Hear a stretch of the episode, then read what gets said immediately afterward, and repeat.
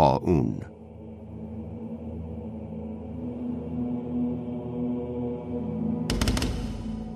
نویسنده آلبر کامو.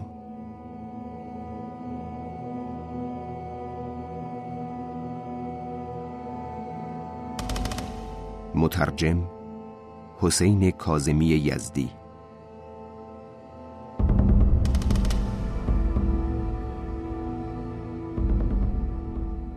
کتاب نشر نیکا.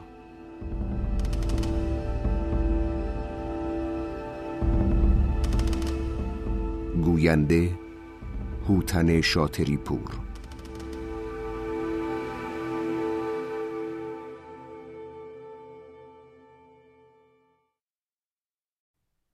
فصل اول.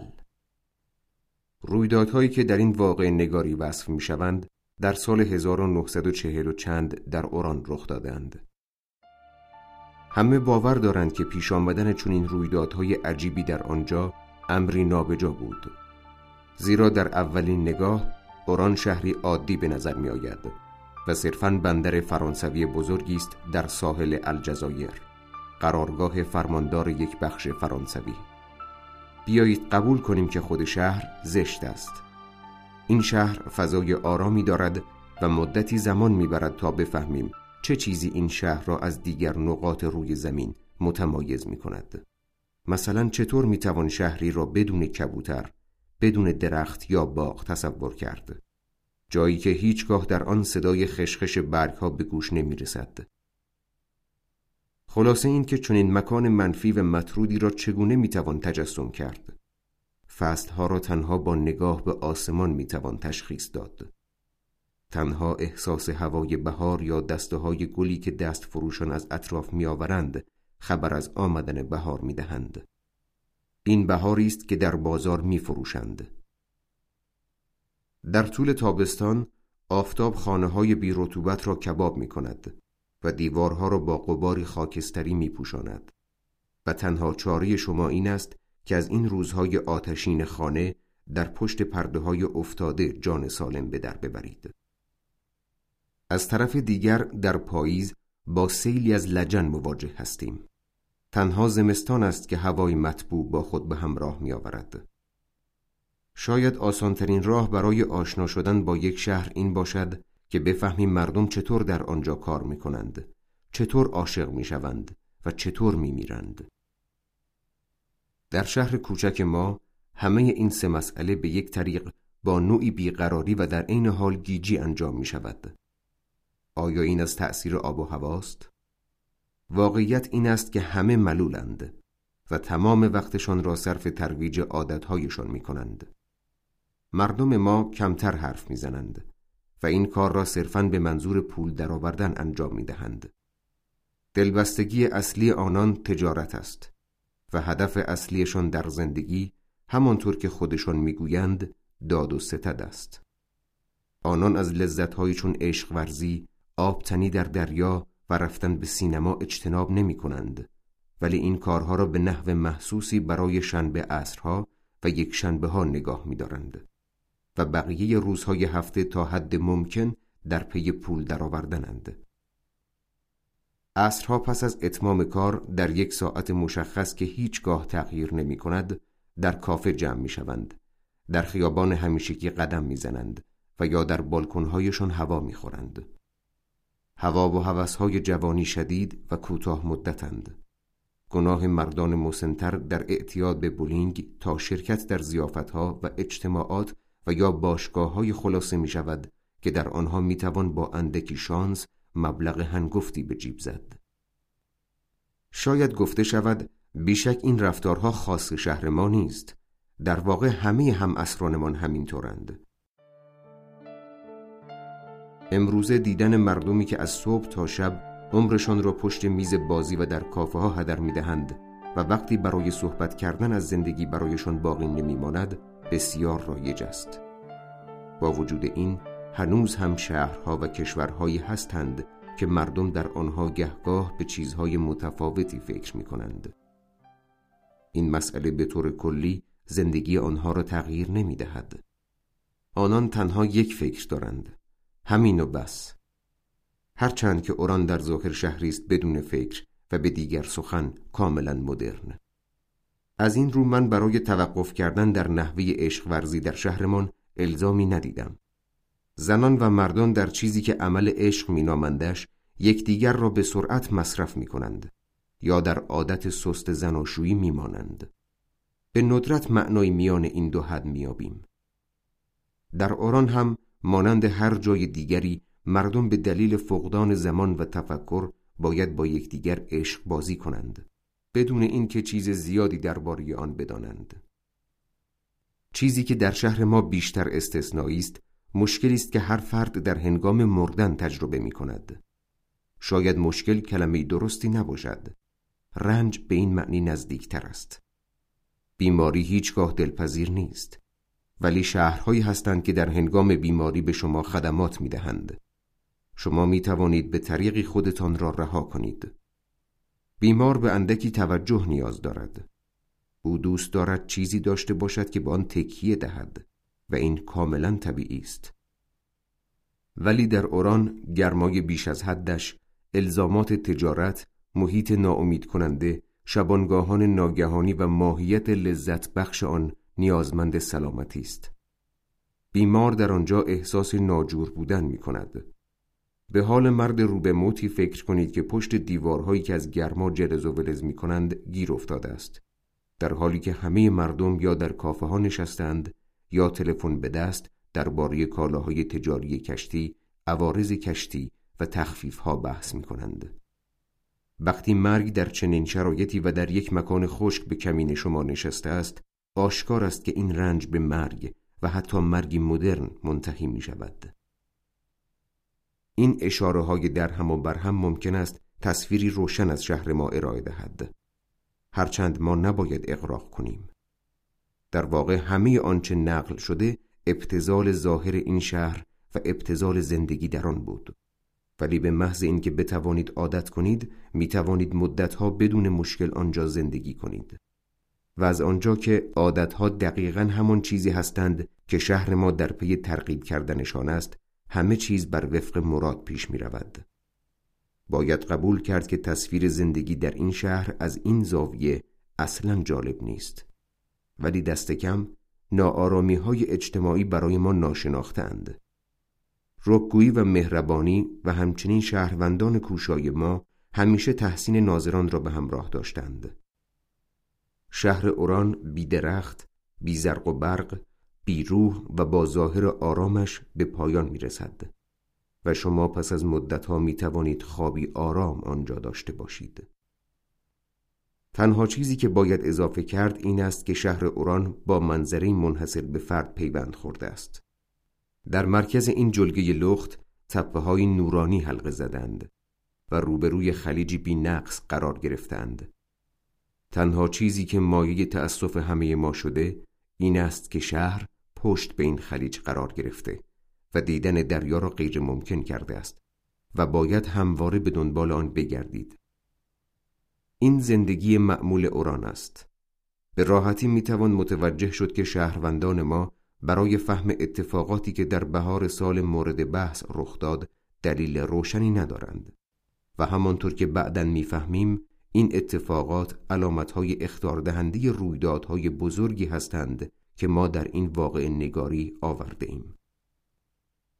از نظر برخی این اتفاقات کاملا طبیعی هستند و از نظر دیگران غیر قابل باور. ولی روشن است که راوی نمی‌تواند به این تفاوت دیدگاه ها توجه کند. او وقتی می‌داند که اتفاقی واقعا رخ داده و زندگی همه مردم را متأثر کرده است و اینکه هزاران شاهد عینی وجود دارند که می توانند در دلشان حقیقت آنچه او نوشته است را تخمین بزنند کارش تنها این است که بگوید این چیزی است که رخ داده است در هر مورد راوی که هویتش در موقع خود مشخص خواهد شد شایستگی اندکی برای چنین کاری دارد. شانس ندارد که در مسیر جمعآوری اطلاعات بیشتر قرار گیرد و به واسطه فشار موجود از نزدیک با همه چیزهایی که روایتشان می کند درگیر نشده است. این توجیه اوست برای ایفا کردن نقش مورخ. مورخ حتی مورخ بی تجربه طبیعتا همیشه داده های شخصی یا دست دوم دارد که او را راهنمایی می کنند. راوی ما سه نوع داده دارد. اول آنهایی که خودش دیده است. دوم توضیح شاهدان عینی دیگر. وی در نتیجه نقشی که ایفا می کند می تواند تأثیراتی را که از دیگر اشخاص در این واقع نگاری گرفته است بیاموزد. و سوم مدارکی که بعدها به دستش می رسد. او می‌خواهد از این گزارش ها در جای مناسب استفاده کند و به زعم خودش در بهترین موقع آنها را به کار گیرد. وی همچنین ولی شاید وقت اشارات مقدماتی و احتیاطی و شروع روایت مناسب رسیده باشد. توضیح اولین روزها نیازمند برخی جزئیات است.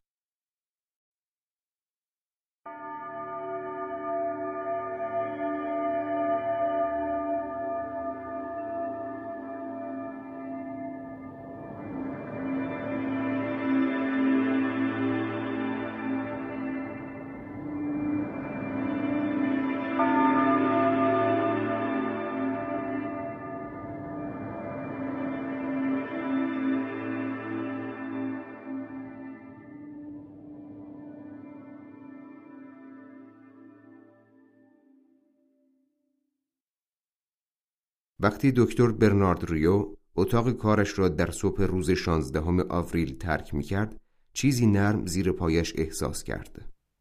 موشی مرده وسط پاگرد افتاده بود. در یک لحظه موش را با پایش به گوشه پاگرد پرت کرد و بی که دیگر فکری بان بکند از پله ها پایین رفت. به محض اینکه پا به خیابان گذاشت با خود فکر کرد موش مرده در پاگرد خانه من چه کار می کند؟ و برگشت تا سرایدار را خبر کند. او قبل از دیدن واکنش آقای میشل پیر متوجه ماهیت عجیب کشف خود نشده بود. دکتر ریو با خود فکر کرد که وجود یک موش مرده بسیار عجیب است در حالی که سرایدار از این مسئله بسیار عصبانی شده بود. او به سراحت گفت هیچ موشی اینجا نبود. دکتر بیهوده به او اطمینان می‌داد که آنجا در پاگرد طبقه دوم یک موش و احتمالا یک موش مرده بود. آقای میشل از حرف خود بر نمیگشت. او گفت هیچ موشی در ساختمان نبود. بنابراین یک نفر از بیرون باید آن را آورده باشد. احتمالا پسر بچه می‌خواسته خوشمزدگی کند. عصر وقتی دکتر ریو در ورودی ساختمان ایستاده بود و کلید خانه را در جیبش لمس می کرد تا از پله ها بالا برود موش بزرگی را دید که از تاریکی انتهای راه رو به سمتش می آمد. موش تلو تلو می خورد و پوستش کاملا خیس بود. حیوان ایستاد. ظاهرا می‌خواست تعادلش را حفظ کند. دوباره به سمت دکتر حرکت کرد. دوباره ایستاد. سپس جیغ زنان به دور خود چرخید و از یک سو روی زمین افتاد. دکتر پس از آنکه برای لحظه بان خیره شد از پله ها بالا رفت. دکتر به موش فکر نمی کرد.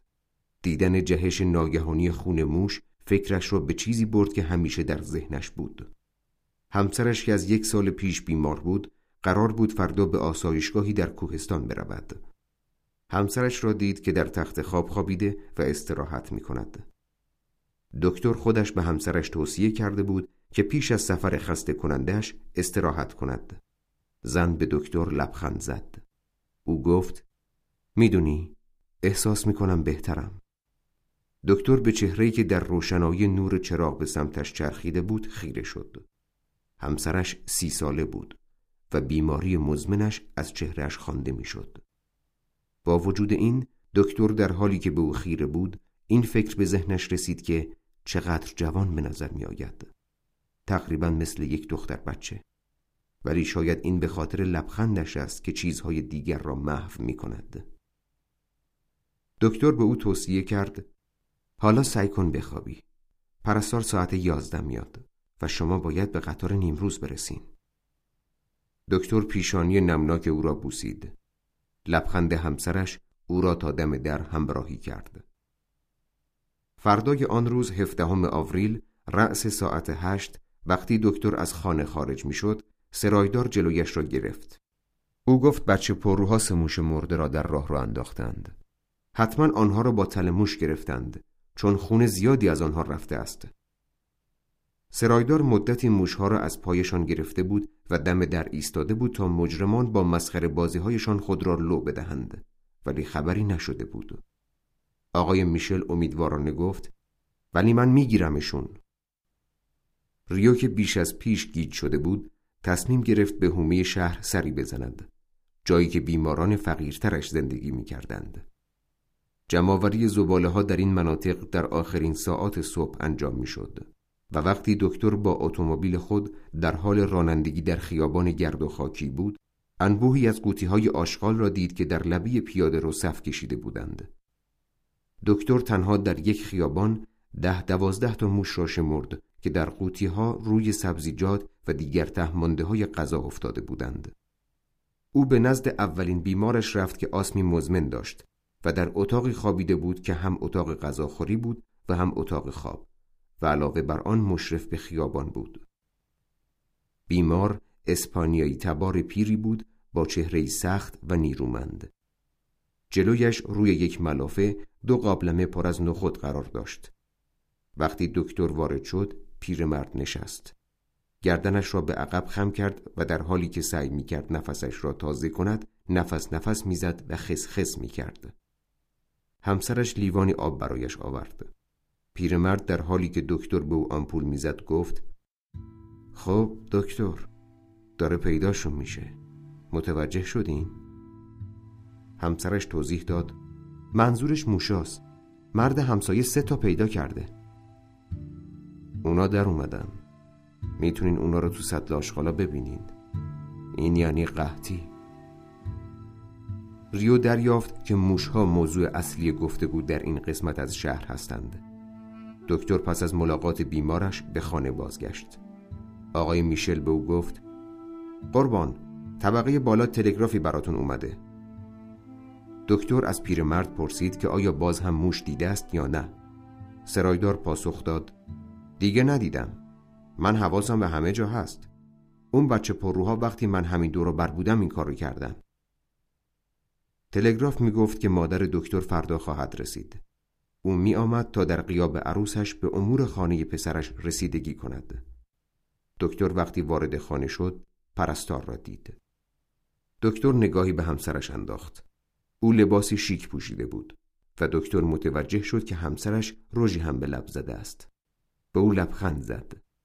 چه باشکوه خیلی خوشگل شدی. چند دقیقه بعد دکتر به همسرش داخل آمبولانس نگاه می‌کرد. همسرش به اتومبیل نگاه کرد. این برای ما خیلی گرونه. اینطور نیست؟ ریو پاسخ داد.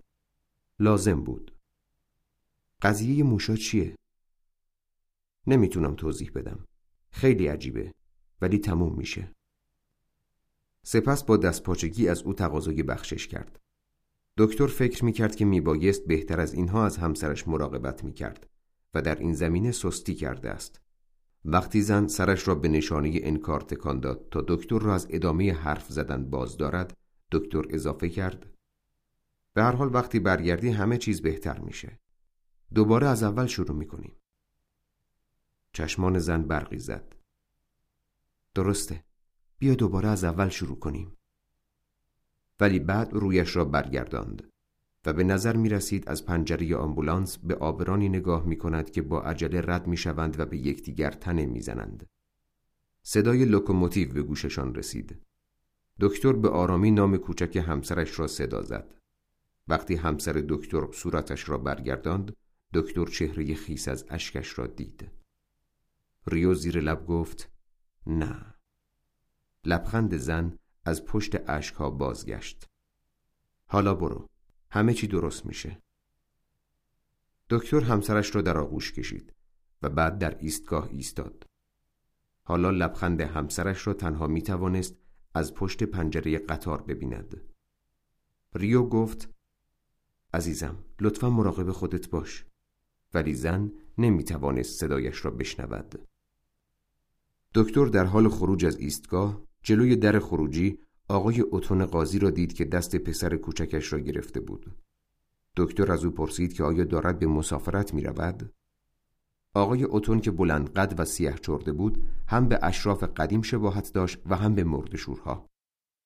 قاضی پاسخ داد خیر منتظر خانم اوتون هستم که برای عرض ادب رفته بود پیش خونوادم صدای سوت قطار بلند شد قاضی سر صحبت را باز کرد این موشا حالا ریو حرکت کوچکی به سمت قطار کرد و به سمت خروجی برگشت ریو گفت موشا چیزی نیست تنها خاطری که از آن لحظه در ذهن ریو ماند تصویر کارگر راه آهنی بود که با جعبه پر از موشهای مرده از آنجا میگذشت. بعد از ظهر همان روز تازه مطبش را باز کرده بود که مرد جوانی به آنجا آمد. به دکتر گفت که صبح هم آمده بوده است. مرد جوان روزنامه نگار بود و نامش ریموند رامرت بود. رامرت مردی قد کوتاه، چهار شانه، با چهره مصمم و باهوش و چشمانی تیزبین بود. و لباسی اسپورت به تن داشت. روزنامهش که یکی از روزنامه های مهم پاریس بود، او را مأمور کرده بود تا از وضعیت عمومی زندگی اعراب به ویژه وضعیت بهداشتیشان گزارشی تهیه کند. ریو پاسخ داد که وضعیت بهداشتی اصلا خوب نیست. ولی پیش از اینکه ادامه دهد از روزنامه نگار پرسید که آیا می تواند حقیقت را بگوید؟ رامرت پاسخ داد البته. ریو توضیح داد منظورم اینه که آیا شما می‌تونین نقدی همه جانبه از شرایط حاکم و چاپ کنین؟ همه جانبه؟ خب نه نمی‌تونم تا این حد جلو برم. ولی فکر می‌کنم شرایط این هم بد نیست. ریو بلا فاصله گفت نه این قطرها بد نبود. ولی قصدش از گفتن این حرف آن بود که بفهمد آیا رامرت می‌تواند بدون زبان بازی واقعیت ها را بگوید یا نه.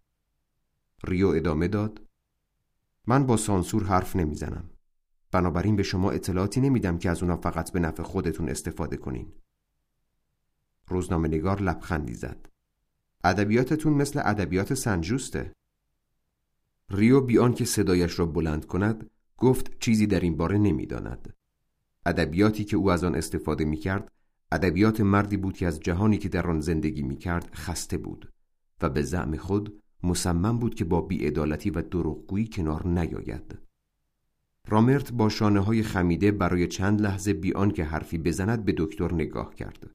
سپس در حالی که از روی صندلیاش بلند می‌شد گفت فکر کنم شما را درک می‌کنم. دکتر تا دم در او را همراهی کرد. خیلی ممنون که چنین درکی از این مسائل دارین. رامرت با صدایی که نشانه هایی از بیتابی در آن به گوش می رسید پاسخ داد بله بله می‌فهمم. ببخشین که مزاحمتون شدم. ریو موقع دست دادن با روزنامه نگار به او گفت اگر داستان جالبی برای مجلش می‌خواهد می‌تواند درباره تعداد زیادی موشهایی که همین الان در خیابانهای شهر میچرخند چیزی بنویسد. رامرت گفت آه خیلی برام جالب بود ساعت پنج وقتی دکتر دوباره برای ملاقات بیمارش بیرون رفت جلوی پلکان از جلوی مرد جوانی گذشت که چهره پر از چین و ابروانی انبوه داشت. او پیشتر یکی دو بار این مرد را در آپارتمان طبقه بالا دیده بود که متعلق به چند رقاص مرد اسپانیایی است. ژانتارو سرش پایین بود. به سیگارش پک می‌زد و به جان دادن موشی جلوی رویش نگاه می‌کرد. ژان سرش را بلند کرد و با چشمان خاکستریش برای چند لحظه‌ای به دکتر چشم دوخت. بعد پس از آنکه با دکتر چاق سلامتی کرد گفت خیلی عجیب است که همه این موشها برای مردن از لانهشان بیرون میآیند. ریو تایید کرد. خیلی عجیبه و خیلی هم اعصاب خورد کن. از یه لحاظ دکتر، از یه لحاظ ما چیزهایی که پشت این مسئله خوابیده رو نمی بینیم. همین. به نظر من جالبه. بله خیلی جالب. تارو دستی به موهایش کشید تا آنها را از جلوی پیشانیش پس بزند. نگاهی به موشی که دیگر تکان نمی‌خورد انداخت و به ریو لبخند زد. ولی دکتر واقعا برای سرایدار درد سرساز شده مگه نه؟ طبق معمول دکتر با سرایدار روبرو شد. او به دیوار کنار در ورودی تکیه داده بود. به نظر خسته می رسید و رنگ از رخش پریده بود. پیرمرد به ریو که او را از آخرین جنازه موشها مطلع می کرد گفت بله می‌دونم منم چند تا چند تا اونا رو پیدا می کنم اما تو همه خونه های این خیابون اوضاع از همین قراره پیرمرد که نگران و افسرده حال به نظر می رسید با حواس پرتی گردنش را خاراند. ریو از او پرسید حالش چطور است؟ البته پیرمرد نمی‌خواست بگوید که احساس مریضی می کند. با وجود این کاملا سر حال نبود. از نظر خودش همهش ناشی از نگرانی بود. این موشهای لعنتی او را دچار حمله عصبی یا چیزی شبیه این کرده بودند. اگر موشها دیگر از لانه هایشان بیرون نمی آمدند و اجسادشان همه جا نبود حالش بهتر می شد. صبح روز بعد هجدهم آوریل وقتی دکتر مادرش را از ایستگاه به خانه می آورد میشل را دید که مریض احوالتر به نظر می رسید. راه پله ها از زیر زمین گرفته تا پشت بام پر از موش مرده بود. ده تا دوازده تا. سطل آشغال همه خانه ها در خیابان پر از موش بود. مادر دکتر با خونسردی با این تصویر روبرو شد. او به طور مبهمی گفت بعضی وقتا اینطوری میشه. او زنی کوتاه قد بود با موهای نقره رنگ و چشمانی تیره و مهربان. خیلی خوشحالم که دوباره پیش تو هم برنارد. این موشا به هیچ وجه نمی‌تونن حس منو تغییر بدن. برنارد سرش را به نشانه تایید تکان داد. این یک واقعیت بود که وقتی مادر آنجا بود همه چیز ساده به نظر می رسید. او به دفتر فرمانداری زنگ زد. دکتر مسئول بخش دفع جانوران موزی را می شناخت و از او پرسید که آیا درباره موشهایی که از لانه هایشان بیرون می آیند و در هوای آزاد می میرند چیزی شنیده است یا نه؟ بله، مرسی همه چیز را می دانست. در واقع در دفترهای نزدیک بندرگاه پنجاه تا موش مرده پیدا شده بود. راستش را بخواهید خود او آشفته تر بود. آیا دکتر فکر می کرد این مسئله جدی است؟ ریو نظری قطعی نداشت ولی فکر می کرد که های بهداشتی باید عکس عملی از خود نشان دهند. مرسیه موافقت کرد. و اگه فکر می‌کنی مشکل بزرگیه منم باید یه کارایی بکنم. ریو پاسخ داد قطعا مشکل بزرگیه. مستخدمه کمی پیش به او گفته بود که در کارخانه بزرگی که همسرش کار می کند صدها موش مرده پیدا شده است. در همین موقع بود که علائمی از ناخوشی در مردم شهر ما ظاهر شد. چون از هجدهم آوریل به بعد کارخانه ها و خانه پر شده بود از اجساد موش ها. در مواردی هم مردم این حیوانات را میکشتند تا به زجر کشیدنشان پایان دهند. از هومه تا مرکز شهر در همه کوچه پس کوچه هایی که دکتر بانها سر می‌زد در همه معابر موشها در سطل آشغال یا در جویهای فاضلاب جمع شده بودند. روزنامه های عصر آن روز به این مسئله پرداختند و از مسئولین شهر سوال کردند که آیا اقدامی انجام دادند و برای پیشگیری از این آفت انزجار آور چه تدابیری اندیشیدند. در واقع فرمانداری فکری برای این مسئله نکرده بود. به خدمات بهداشتی دستور داده بودند که هر روز صبح اجساد موشها را جمعآوری کنند. پس از جمعآوری موشها دو کامیون فرمانداری آنها را برای سوزاندن به سوی کوره های شهر می بردند. اما در روزهای بعد وضعیت بدتر شد. موشهای مرده روز به روز در خیابانها بیشتر می شدند و هر روز صبح موش بیشتری جمعآوری می شد. روز چهارم موشها به صورت گروهی بیرون می آمدند و می. آنها به ردیف از زیر ها و راه های فاضلاب تلو تلو خوران بالا می آمدند. به دور خود می چرخیدند و جلوی پای ناظران وحشت زده جان می دادند. شبها صدای جیغ پیش از مرگشان به وضوح در خیابانها و کوچه ها به گوش می رسید. روزها اجسادشان در کنار ناودانها با زخمی خونین مانند گلی قرمز روی دهانشان پیدا می شد. برخی از آنها باد کرده و در حال گندیدن بودند و برخی با موهای سیخ شده خشک شده بودند. حتی در مرکز شلوغ شهر هم دسته از آنها در راهروها و حیات پشتی ها دیده می شدند. برخی از آنها در راهروهای ادارات دولتی، زمین بازی مدارس و حتی در ایوان کافه ها می مردند. مردم حتی آنها را در اماکن شلوغ هم می دیدند. جسدهای انزجار آور کوچک آنها در جای جای میدان آرم، بلوارها و تفریگاه های ساحلی به چشم می خورد. پس از پاکسازی روزانه شهر که اول صبح انجام می شد، در فاصله کوتاه کم کم اولین موشها ظاهر می شدند و در طول روز بیشتر و بیشتر می شدند. شبها اغلب مردم توده له شده و گرم از جسد موشها را زیر پای خود احساس می کردند. گویی زمینی که خانه های ما بر آن مستقر بود خودش را از کینه مرموز پاک می کرد و دوملها و چرکی را که در درونش شکل گرفته بود به سطح می آورد. باید آشفتگی شهر ما را تصویر کنید. تا به حال بسیار آرام بود و حالا تا اعماقش به لرزه افتاده بود. مانند انسان سالمی که ناگهان تب کند و خونش چون آتشی در رکایش بجوشد. مشکل تا آنجا پیش رفت که اداری اطلاعات رانسدوک بررسی مسائلی که باید به سرعت و دقت رسیدگی شود که بحث آزادی برای عموم در رادیو راه انداخته بود گفتگو را با اشاره به این مطلب شروع کرد که تنها در یک روز 25 آوریل بیش از 6231 موش جمعآوری و سوزانده شده است. جدا از اینکه این نگاهی دقیق و گسترده به صحنه بود که روزانه جلوی چشم ما رخ می‌داد، این مسئله عجیب شوکی عصبی برای عموم مردم ایجاد کرده بود.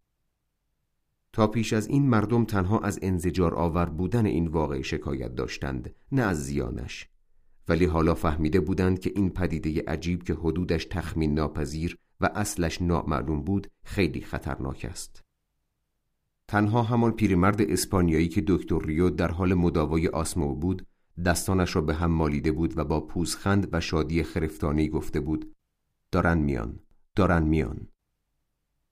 در 28 آوریل وقتی اداره رانسدوک اعلام کرد که هشت هزار موش مرده جمعآوری شدهاند موجی از ترس شهر را فرا گرفت. مردم انتظار اقدامی مؤثر را داشتند. مسئولین به سستی متهم شدند. کسانی که خانه‌ای در کنار دریا داشتند از نقل مکان به آنجا صحبت می کردند. ولی روز بعد اداره اعلام کرد که این پدیده ناگهان پایان یافته است و اداره خدمات بهداشتی تعداد اندکی موش جمع کرده است. همه نفس راحتی کشیدند. ظهر همان روز وقتی دکتر ریو اتومبیل خود را جلوی خانهاش پارک می کرد سرایدار را دید که از انتهای خیابان به سوی او می آید. پیرمرد پایش را روی زمین می کشید. سرش روی سینهش افتاده بود و دست و پاهایش از هم باز بودند و مثل پاندول ساعت لق می خوردند. پیرمرد به بازوی کشیشی تکیه داده بود که دکتر او را می شناخت. او پدر پانلو بود یک یسوعی فاضل و جنگ طلب که دکتر گهگاه او را ملاقات می کرد. او افکار بسیار خوبی درباره شهرمان داشت حتی در حوزه هایی که خیلی بادین بی ارتباط بودند. ریو صبر کرد تا دو مرد به او برسند. چشمان میشل تبدار بود و نفسش خس می کرد پیرمرد توضیح داد که کمی ناخوش احوال است و بیرون آمده تا هوایی بخورد. ولی یواش یواش همه جای بدنش درد گرفته است. گردنش زیر بغل و کشالش. و مجبور شده است برگردد و از پدر پانلو خواسته تا کمکش کند. او گفت فقط کمی ورم کرده. باید یه جوری خودم رو درست کنم. دکتر که به اتومبیل تکیه داده بود گردن میشل را لمس کرد. آنجا یک برآمدگی سخت مانند گرهی داخل چوب ایجاد شده بود. همین الان به رخت خواب برو و حرارت بدنت رو اندازه بگیر. بعد از ظهر یه سری بهت می‌زنم. وقتی پیرمرد رفت ریو نظر پدر را درباره مسئله عجیب موشها پرسید. اوه به نظر من این یه بیماری همهگیری که اونا دوچارش شدن. چشمان پدر از پشت عینک گرد و بزرگش میخندید. پس از نهار وقتی دکتر ریو دومین تلگراف همسرش را می‌خواند که در آن زمان برگشت او از آسایشگاه را خبر می‌داد تلفن زنگ زد. پشت تلفن یکی از بیماران سابق دکتر بود که در شهرداری کار می‌کرد. او چندین سال بود که از تنگی آورت رنج می‌کشید. و از آنجا که فقیر بود دکتر حق معاینه از او نمی گرفت. خیلی ممنون دکتر که منو به یاد دارین. ولی این بار مشکل یه نفر دیگه است. مرد همسایه تصادف کرده. لطفا خودتون رو به اینجا برسونین.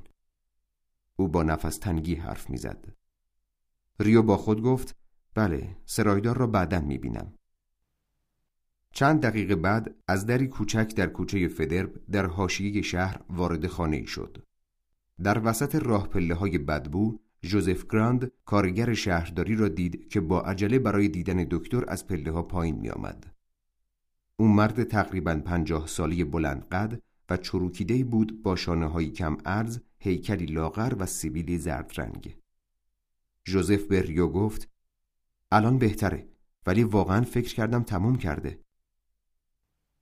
در بالاترین طبقه طبقه سوم متوجه نوشته بدخط روی در سمت چپ شد که با گچ قرمز نوشته شده بود بیایید داخل من خودم را حلقاویز کردم.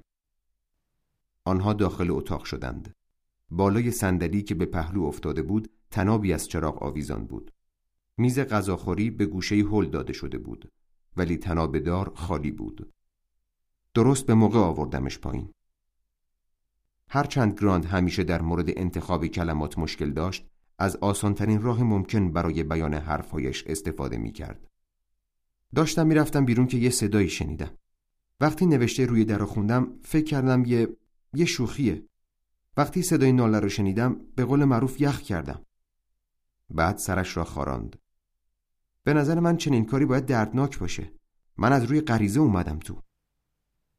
گراند در را باز کرد و آنها در آستانه در اتاقی روشن ولی تقریبا خالی از مبلمان ایستادند. جلوی یکی از دیوارها تخت خوابی فلزی قرار داشت. مردی چاق و کوتاه قد روی تخت دراز کشیده بود و به سختی نفس می‌کشید. مرد با چشمانی برافروخته به آنها نگاه کرد. ریو اندکی درنگ کرد. به نظرش رسید در فاصله میان نفسهای مرد صدای جیغ موشها را میشنود. ولی چیزی که در گوشه اتاق تکان بخورد به چشمش نخورد. سپس به سوی تخت خواب رفت. احتمالا از فاصله زیاد و یا ناگهانی سقوط نکرده بود چون گردنش نشکسته بود. طبیعتا کمی حالت خفگی داشت. احتمالا باید عکس رادیولوژی می گرفت. دکتر آمپول کامفر به او تزریق کرد و به او اطمینان داد که در چند روز آتی بهتر خواهد شد. مرد زیر لب گفت ممنون دکتر. وقتی دکتر از گراند پرسید که آیا با پلیس تماس گرفته است یا نه او با تکان دادن سر تکذیب کرد و گفت نه. اوه نه راستشو بخواین اولین چیزی که به ذهنم رسید این بود که ریو حرفش را قطع کرد. خیلی خوب من این کارو می‌کنم. ولی بیمار اخم کرد و روی تخت نشست. او توضیح داد که حالش بهتر شده است. در واقع جای نگرانی نبود. ریو گفت نگران نشو این کار تشریفاتیه. به هر حال من باید این مسئله رو به پلیس گزارش بدم. او مرد خودش را روی تخت انداخت و آرام شروع کرد به گریه کردن. گراند که موقع حرف زدن با سبیلش بازی می کرد به سمت تخت رفت. آروم باش موسیو کوتار. سعی کن بفهمی. اگه دوباره یه همچین کاری به سرت بزنه مردم دکتر رو مقصر می‌دونن. کتار به او اطمینان داد که این اولین و آخرین بارش بوده است که حمله عصبی به او دست داده و دیگر چون این کاری نخواهد کرد و تنها چیزی که می‌خواهد این است که آرامش داشته باشد. ریو در حال نوشتن نسخه بود. ریو گفت بسیار خوب. فعلا چیزی در این باره نمیگیم. من فردا یا پس فردا دوباره برمیگردم تا ببینمت. ولی کار احمقانه ای نکن. ریو در راهرو به گراند گفت که مجبور است گزارش دهد. ولی از بازرس پلیس می‌خواهد که تحقیقات را یکی دو روز به تأخیر بیاندازد. ریو ادامه داد ولی امشب باید یکی ازش مراقبت کنه. اصلا دوست یا فامیلی داره؟ تا اونجایی که من می‌دونم نه ولی من می‌تونم پیشش بمونم. نمی‌خوام بگم که خیلی باش صمیمیم ولی آدم باید به همسایش کمک کنه مگه نه؟ وقتی ریو از پله ها پایین می‌رفت نگاهی به گوشه تاریک راه رو انداخت و از گراند پرسید که آیا در این قسمت شهر هم موشها ناپدید شدند یا نه. گراند چیزی نمی‌دانست. راستش او چیزهایی درباره موشها شنیده بود ولی هیچ وقت به شایعات توجه نمی کرد. او اضافه کرد من مشکلات دیگهی برای فکر کردن دارم. ریو که برای رفتن عجله داشت با او دست داد و رفت. باید برای همسرش نامه می نوشت و قبل از آن هم می‌خواست به دیدن سرایدار برود. روزنامه فروشان آخرین اخبار را فریاد می‌زدند. موشها ناپدید شده بودند. ولی ریو دید که بیمارش به لبه تخت تکیه داده است. یک دستش را روی شکمش گذاشته و دست دیگر را به گردن گرفته است و زردابی صورتی را توی سطل آشغال استفراغ می کند. بعد از آنکه چند دقیقه استفراغ کرد دوباره به تخت تکیه داد و نفس نفس زد. سی و نه درجه و نیم تب داشت. خیارک های روی گردنش ورم کرده بود و روی ران او دو زخم ایجاد شده بود. حالا از درد داخلی شکایت می کرد. ناله کنان می گفت آتیشه لعنتی داره از تو آتیشم می‌زنه. با آن لبهای از تب پوست پوسته شده به زحمت حرف می‌زد و با چشمان برآمده و اشکالود به دکتر نگاه می‌کرد. همسرش با اضطراب به دکتر ریو نگاه می‌کرد که هیچ حرفی نمی‌زد. او گفت خواهش می‌کنم دکتر چیه؟ تقریبا می‌تونه هر چیزی باشه و در عین حال چیز خاصی هم نیست. غذای سبک و نوشیدنی زیاد بهش بدین. بیمار از تشنگی شدید شکایت می‌کرد. ریا وقتی به آپارتمان خود برگشت با یکی از همکارانش به نام ریشار تماس گرفت که یکی از پزشکان متخصص به نام شهر بود. ریشار گفت نه من متوجه چیز خاصی نشدم. اصلا مریضی با تب و التهاب نداشتی؟ یه لحظه صبر کن. دو مورد با خیارک های ملتهب داشتم. غیر طبیعی بود؟ ریشار گفت بستگی داره منظورت از طبیعی چی باشه؟ به هر حال آن شب تب سرایدار تا نزدیک چهل درجه رسید و در هزیانهایش دائما یاوه درباره موشها می گفت. ریو روش دوملهای مصنوعی را امتحان کرد. وقتی روی دوملها تربانتین میمالید پیرمرد فریاد زد هرومزاده ها خیارک ها بزرگتر می شدن و شبیه به قلب سنگ هایی در گوشت بودند. خانم میشل کاملا خودش را باخته بود. کنارش بیدار بمون و اگه لازم شد منو صدا کن. صبح روز بعد سی آوریل هوا نیمه ابری بود. باد شمالی گرم و ملایمی میوزید و با خود عطر گلهای مناطق خارج از شهر را میآورد.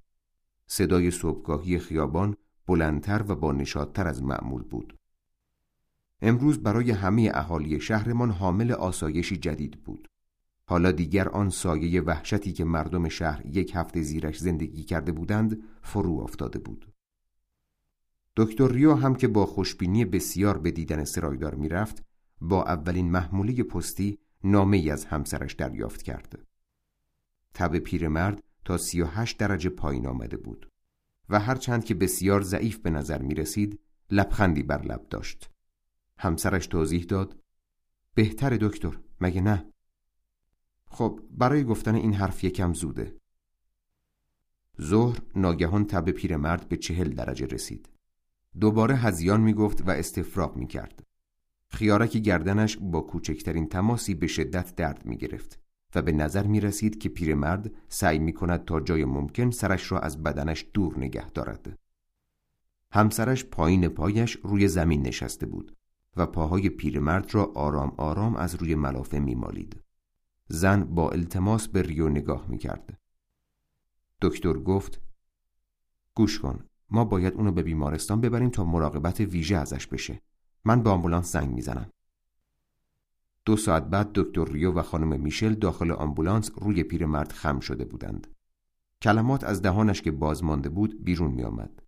او مدام تکرار می کرد اون موشا اون موشای لعنتی. چهرش کبود شده بود. کمی مایل به سبز بود. رنگ از لبانش رفته بود. بریده بریده نفس می‌کشید. خیارک در بدنش گسترده شده بود و بدنش طوری در تخت خواب جای گرفته بود که انگار سعی می‌کرد خودش را دفن کند یا انگار که ندایی از اعماق زمین او را به پایین احضار می‌کرد. مرد بیچاره ظاهرا زیر فشاری نامعلوم جان می‌داد. همسرش گریه می‌کرد امیدی هست آقای دکتر ریو گفت اون مرده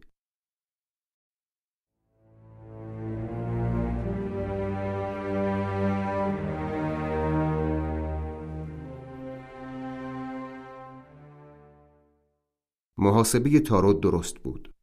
دکتر ریو تنها کسی بود که به خوبی می‌دانست چه اتفاقاتی در حال رخ دادن است. او پس از مشاهده تشریح جسد سرایدار به ریشار زنگ زد و درباره تب خیارکی از او سوال کرد. ریشار اعتراف کرد. من چیزی از این نمی‌فهمم. تا حالا دو نفر از این مرض مردن. یکی تو 48 ساعت و اون یکی تو سه روز. مریض دوم وقتی تو روز دوم ملاقاتش کردم همه علائم دوران نقاهت رو داشت. ریو گفت اگه مورد دیگه هم بوده به هم بگو لطفا. دکتر به همکارهای دیگرش هم زنگ زد. بعد از این پرسجوها فهمید که در چند روز اخیر 20 مورد مبتلا به این بیماری وجود داشته و تقریبا همه آنها مردند. سپس به ریشار که رئیس انجمن بهداشت محلی بود پیشنهاد کرد چند تا از موارد جدید را در قرنطینه نگاه دارد. ریشار گفت ببخشید ولی کاری از دست من بر نمیاد. این کارا فقط به دستور فرماندار انجام میشه. خب دلیلت برای اینکه این بیماری مصریه چیه؟ دلیل مشخصی ندارم ولی این نشونه ها ترساورن. ریشار تکرار کرد این کارا از اختیار من خارجه. تنها کاری که می‌توانست بکند این بود که موضوع را با فرماندار در میان بگذارد. ولی در طول مکالمه این دو نفر هوا خراب شد. فردای مرگ میشل پیر هوا ابری شد و برای مدت کوتاهی باران شدیدی بارید. ولی چند ساعت بعد هوا بسیار گرم و مرتوب شد. چهره دریا هم تغییر کرد. رنگ آبی سیر نیمه شفاف آن از بین رفت و تابش نقرفامش زیر آسمانی غمانگیز چشم را اذیت می کرد. گرمای مرتوب بهار باعث می شد همه گرمای خشک تابستان را آرزو کنند. در شهر که بر روی فلات خود چون حلزونی قرار گرفته بود و دریا را به زحمت می‌دید سستی غمانگیزی حاکم بود. وقتی با دیوارهای دوغمالی شده احاطه می‌شوید در میان مغازه های خاکالود راه می روید یا سوار ترامواهای زرد کثیف می شوید احساس می کنید آب و هوا شما را به دام انداخته است. البته بیمار پیر ریو اینطور فکر نمی کرد. او با اشتیاق از این آب و هوا استقبال می کرد. او گفت آدمو میپزه فقط واسه آسم خوبه حتما شما را میپخت ولی دقیقا مانند تب همه شهر در حال تب کردن بود دکتر ریو وقتی به سمت خیابان فدر میراند تا به آقای کوتار که چندی پیش خودکشی کرده بود سرکشی کند نمی توانست خودش را از این نگرانی راحت کند. او فکر می کرد این نگرانی نامعقول است و آن را به خستگی روانی نسبت می‌داد. این روزها خیلی نگران بود. در واقع حالا زمان آن بود که نگرانی هایش را متوقف کند و به اعصابش سر و سامانی بدهد. وقتی به آنجا رسید فهمید که بازرس پلیس هنوز نیامده است. گرند را در پاگرد دید. او به دکتر پیشنهاد کرد در را باز بگذارند و در خانه او منتظر بازرس شوند. کارگزار شهرداری دو اتاق داشت با اسباب و اساسیه‌ای بسیار کم. تنها چیزی که در آنجا به چشم می آمد قفسه کتابی بود که دو یا سه فرهنگ لغت در آن به چشم می‌خورد و یک تخت سیاه کوچک که تنها عبارت خیابانهای گلکاری شده در آن قابل تشخیص بود. گراند گفت که دیشب حال کتار خوب بوده است ولی صبح که از خواب بیدار شده بیحال بوده و سردرد داشته است. گراند هم خسته و عصبی به نظر می آمد. در اتاق قدم می‌زد و پوشه پر از دست نوشته را روی میز باز و بسته می کرد. در همین حین به دکتر گفت که آقای کتار را خیلی کم می‌شناسد ولی حرفش را باور دارد که وضع مالیش خراب است کتار آدم عجیبی بود و تا مدتها رابطه آنها به سلام و علیک در راپله ها محدود بوده است. من فقط دو بار باش حرف زدم. چند روز پیش جعبه گچای رنگی تو راپله ها از دستم افتاد. گچای قرمز و آبی بودن. کوتار بلا فاصله از خونش بیرون اومد و به من تو جمع کردن گچا کمک کرد. اون ازم پرسید این گچهای رنگی رو واسه چی می‌خوام؟ گراند به او توضیح داده بود که می‌خواهد لاتینش را تقویت کند. او لاتین را در مدرسه یاد گرفته بود ولی حافظش ضعیف شده بود. می‌دونین دکتر بهش گفتم یاد گرفتن لاتین فهمیدن کلمات فرانسوی رو راحت می‌کنه بنابراین او کلمات لاتین را روی تخت سیاهش می نوشت و بعد دوباره قسمت هایی از کلمه را که در صرف فعل تغییر می کردند با گچ آبی و قسمت هایی را که تغییر نمی کردند با گچ قرمز روی تخته می نوشت. فکر نمی کردم کوتارم بخواد از این روش استفاده کنه ولی ازم یه گچ قرمز خواست. خیلی تعجب کردم. البته اصلا حدس نمی زدم بخواد یه همچین کاری بکنه. ریو از او پرسید که موضوع مکالمه دومشان چه بوده است. اما همان موقع بازرس رسید و گفت می‌خواهد اظهارات کوتار را بشنود. دکتر متوجه شد که گرند هر وقت درباره کوتار حرف می‌زند به او می‌گوید مرد بدشانس و حتی این بار از اصطلاح تصمیم شومش استفاده کرده است وقتی گرند درباره انگیزه های محتمل خودکشی صحبت می‌کرد وسواسش در انتخاب کلمات معلوم می‌شد. در نهایت او اصطلاح یک غم مرموز را انتخاب کرد. بازرس از گراند پرسید که آیا چیز دیگری هم درباره روش کوتار در به قول او قصد خودکشیش برای گفتن دارد یا نه؟ گراند گفت دیروز در خونمو زد و از من کبریت خواست. من یک کبریت بهش دادم. اون گفت متاسفه که مزاحمم شده ولی امیدوار بود به خاطر اینکه با هم همسایه‌ایم ناراحت نشده باشم. اون به قول داد کبریتو زود برگردونه ولی من بهش گفتم که نگهش داره. بازرس از او پرسید آیا متوجه چیز عجیبی درباره او شده است یا نه. چیزی که برام عجیب بود این بود که ظاهرا اون همیشه می‌خواست حرف بزنه ولی احتمالا می‌دیده که سر من شلوغه. گراند رو به دکتر کرد و با خجالت گفت یه کار شبانه دارم. بازرس گفت حالا باید مریض را ببیند و حرفایش را بشنود. ریو با خود فکر کرد عاقلانه تر آن است که کوتار را برای مصاحبه آماده کند. وقتی وارد اتاق شد کوتار را دید که با لباس خواب پشمیش روی تخت نشسته و با چهره ترسیده به در اتاق خیره شده است. اون پلیسه مگه نه؟ ریو گفت آره ولی نگران نباش. یه چند تا سوال فرمالیته ازت می‌پرسه و بعدش راحتی. کوتار جواب داد که از نظر او نیازی به این کارها نیست و البته او پلیس ها را دوست ندارد. ریو کمی ناراحت شد. منم اونا را دوست ندارم. فقط کافیه به سوالاش جوابای مختصر و درست بدی. بعد همه چی تمومه. کوتار چیزی نگفت و ریو به سمت در رفت. هنوز یک قدم بر نداشته بود که کوتار صدایش کرد و وقتی دکتر کنارش ایستاد دست دکتر را گرفت. اونا با یه مریض بدرفتاری نمی‌کنن. یه کسی که خودشو دار زده؟ مگه نه دکتر؟ ریو لحظه به او خیره شد. بعد او را متقاعد کرد که اصلا از این گونه سوالات از او نمی‌پرسند و به هر حال او آنجاست تا از بیمارش محافظت کند. ظاهرا خیال کوتار راحت شده بود و ریو رفت تا بازرس را صدا کند. بازرس پس از خواندن استشهاد گرند از کوتار خواست تا دقیقا علت این کار را توضیح دهد. او بیان که به پلیس نگاه کند گفت فقط یه غم مرموز توضیح خوبی برای این کار است. بعد بازرس آمرانه از او پرسید آیا باز هم قصد دارد یه همچین کاری بکند؟ کوتار با نشان دادن حرکاتی گفت قطعا چنین کاری نخواهد کرد و تنها آرزویش این است که در آرامش باشد. پلیس در پاسخ با خشونت گفت بزار بهت بگم آقا جون حالا این تویی که آرامش دیگران را به هم زدی. ریو به او اشاره کرد ادامه ندهد. و او هم قبول کرد. وقتی در پشت سرشان بسته شد بازرس آهی کشید و گفت یه ساعتمون رو تلف کردیم. همونطور که می‌دونین کارهای دیگه هم داریم.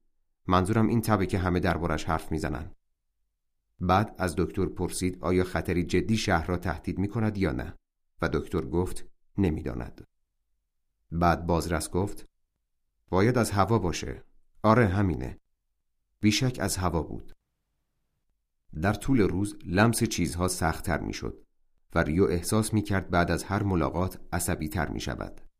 آن روز عصر همسایه بیمار پیرش در حومه شهر شروع کرده بود به استفراغ کردن. دستش را به کشالی رانش فشار می‌داد. تبش بالا رفته بود و هزیان می گفت. خیارکهایش از خیارکهای آقای میشل بزرگتر بود.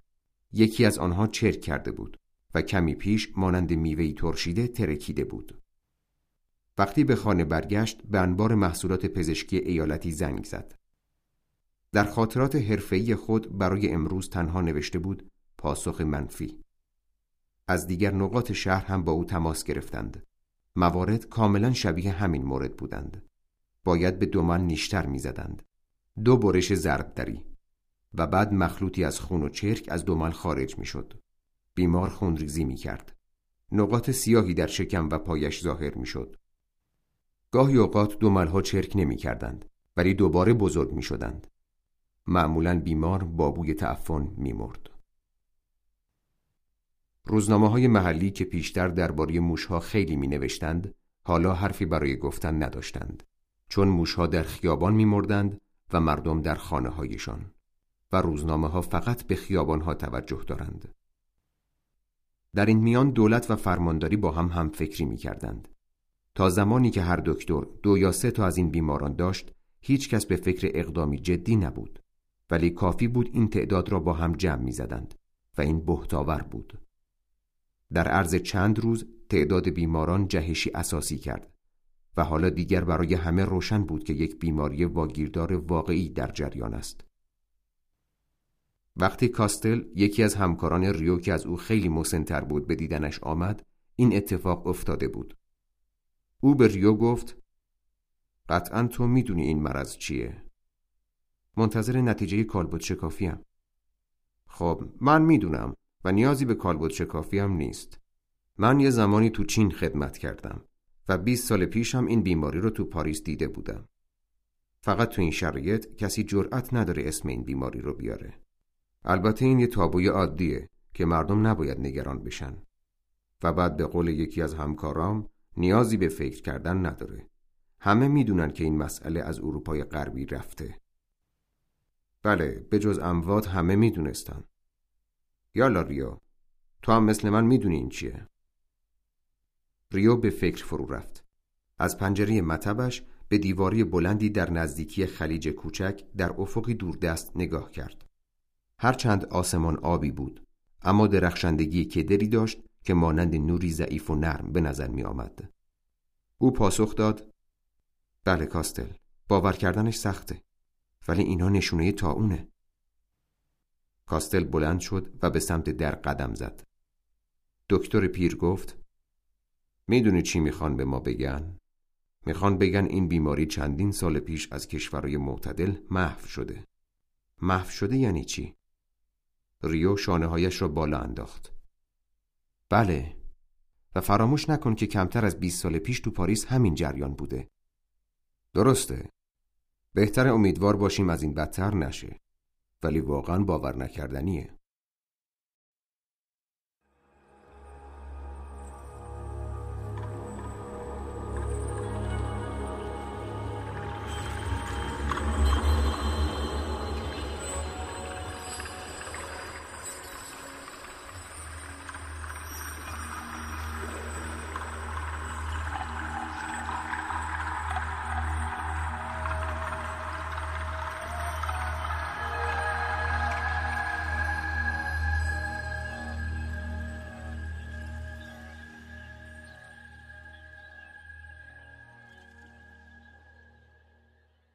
کلمه تا اون برای اولین بار به زبان آمد.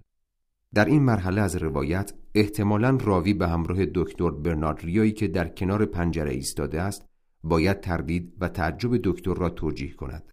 چون واکنش او با تفاوت‌های جزئی شبیه به واکنش اکثر مردم بود. همه می‌دانند که تا اون دوباره در جهان شایع شده است. با وجود این باور این مسئله که چنین بلایی از این آسمان آبی بر سر ما هم نازل شده تا حدودی سخت است. در تاریخ به اندازه جنگ ها تا اون وجود داشته است. از این رو تا اون و جنگ همیشه به یک اندازه مردم را متعجب کرده اند.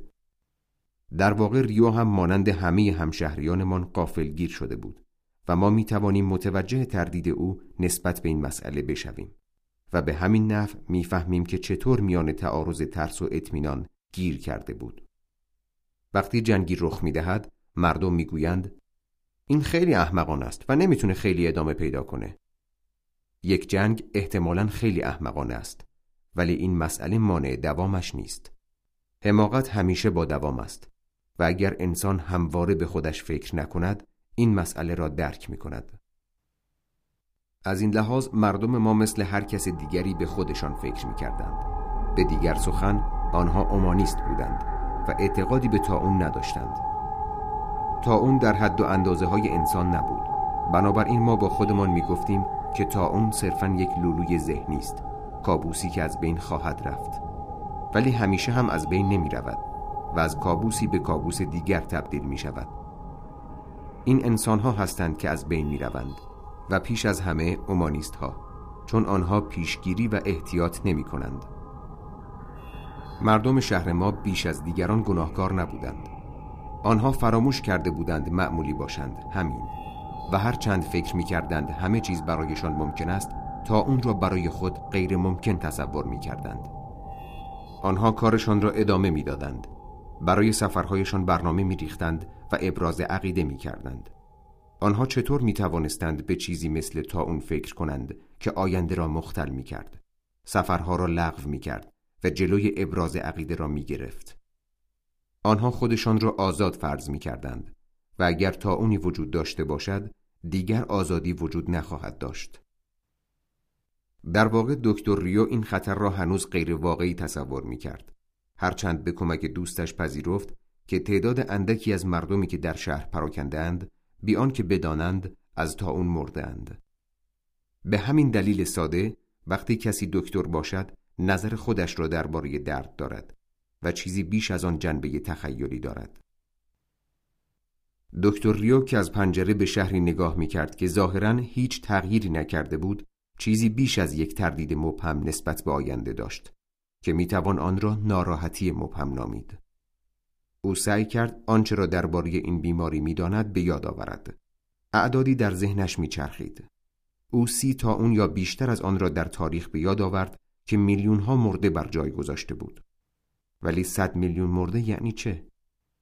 وقتی کسی در جنگ هم خدمت می کند بعد از مدتی به سختی می داند که یک مرده چه معنایی دارد.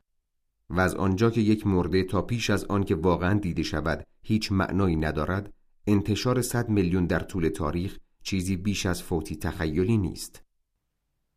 دکتر تا اون در قسطنطنیه را به خاطر آورد که به روایت پروکوپیوس در یک روز ده هزار نفر را به کام مرگ فرستاد. ده هزار نفر یعنی ده برابر جمعیت یک سینمای نسبتا بزرگ. بله باید چنین کرد. باید مردم را از در پنج سینما جمع کنید و به میدان شهر ببرید و همه آنها را آنجا بکشید تا بتوانید تصوری نسبتا واضح از این عدد داشته باشید. بعد دست کم می توانید چند چهره آشنا را به این توده بینام اضافه کنید. ولی طبیعتا چنین کاری غیر ممکن است. به علاوه کیست که ده هزار چهره را بشناسد؟ به هر حال اعداد این مورخان قدیمی مثل پروکوپیوس قابل استناد نیستند. در واقع این اعداد حرف عموم مردم بوده است. هفتاد سال پیش در کانتون پیش از آنکه تا اون به مردم سرایت کند چهل هزار موش بر اثر این بیماری مردند. ولی در کانتون 1871 هم راهی قابل اطمینان برای شمردن تعداد موشها وجود نداشته است. آنها به طور تقریبی و کلی حساب می کردند و قطعا خطای بسیاری در آن وجود داشته است. دکتر زیر لب گفت بذار ببینم. فرض کنیم هر موش سی سانتی متر بوده. چهل هزار موش کنار هم میشه؟ دکتر طاقتش تاق شد. گذاشته بود تخیلش دستش بیاندازد و این آخرین چیزی بود که الان به دنبالش بود. با خود گفت چند مورد به معنی شیوع همهگیر نیست. فقط باید احتیاط کرد. پیش از هر چیز بر واقعیت های مشهود تمرکز کرد گیجی و درماندگی شدید خیارک تشنگی شدید هزیان دملهای تیره روی بدن فاسد شدن از درون و در نتیجه در نتیجه کلماتی به ذهن دکتر بازگشت از نظر حرفه‌ای جمله پایانی توصیفش از نشانه این بیماری که در دفترچه پزشکیش بود کافی به نظر می رسید. تپش قلب چکشی و متناوب و کوچکترین حرکت به مرگ منتهی می شود. بله، در نتیجه زندگی بیمار به نخی بسته است و از هر چهار نفر سه نفر عدد دقیق را به یاد داشت. برای همان حرکتی که به پاره شدن نخ منتهی می شود بیقرارند. دکتر هنوز از پنجره بیرون را نگاه می کرد هرچند پشت پنجره پرتو آرام آسمان خنک بهار بود. در اتاق هنوز پژواک کلمه‌ای به گوش می رسید تا اون. این کلمه که به ذهن دکتر آمد صرفا کلمه علمی نبود بلکه مجموعی از تصاویر خارق‌العاده‌ای بود که با این شهر زرد و خاکستری پیش رویش توافق نداشت. شهری که در این ساعت جوش و خروش متوسطی داشت. به جای سر و صدا هم همه اش بلند بود. خلاصه این که صدای شهری شاد بود. البته اگر بتوان گفت در عین حال هم گرفته بود و هم شاد. آرامش اینقدر اتفاقی و لاقید به راحتی تصاویر باستانی یک شهر تا اون زده را انکار می کند آتن متروک که همه پرندگانش از آنجا کوچ کردند. شهرهای چین که پر بود از قربانیانی که مرگ ساکتشان کرده بود. محکومان در مارسی اجساد را در زمین چال می کردند دیوار بزرگ در پروانس ساخته می شد تا صدی باشد برای باد تاونی توشک های متعفن و مرتوبی که به زمین لجنمال مریض خانه های قسطنطنیه چسبیده بودند جایی که بیماران را با چنگک روی تخت می گذاشتند. کارناوال دکتران نقاب زده در این تاون سیاه مردان و زنانی که در قبرستانهای میلان با هم میخوابیدند. قررش گاری های پر از اجساد در تاریکی شبه زده لندن. شب و روز همه جا پر بود از گریه ابدی درد انسان. نه هیچ کدام از این وحشت ها ارتباطی با آرامش این عصر بهاری نداشتند. صدای تراموایی که به چشم نمی‌خورد از پنجره آمد و به سرعت وجود درد و رنج را تکذیب کرد. تنها دریا در آن سوی خانه ها از ناراحتی تزلزل و از همه چیز این جهان می گفت. ریو در حالی که به امتداد روز خیره شده بود به یاد حرفای لوکرتیوس درباره آتشهای تاون افتاد که اهالی آتن در ساحل دریا درست می کردند. اجساد را شبانگاه به ساحل می بردند ولی آنجا به اندازه کافی جا نبود و زندگان برای دفن کردن عزیزان مردهشان با مشعل با یکدیگر می جنگیدند. آنها ترجیح می‌دادند وارد جنگ خونین شوند ولی مردگانشان را به دست امواج نسپارند. تصویری از سرخی شعله های آتش که در دریا منعکس می‌شد پیش چشمانش ظاهر شد. نبرد مشعل هایی که اخگرها را به تاریکی میفرستند و دود بدبو و قلیزی که به آسمان می‌رفت. می‌شد ترسید. اما این سرگیجه در پیشگاه عقل رو به زوال می‌رفت. درست است که واژه اون به زبان آمده است.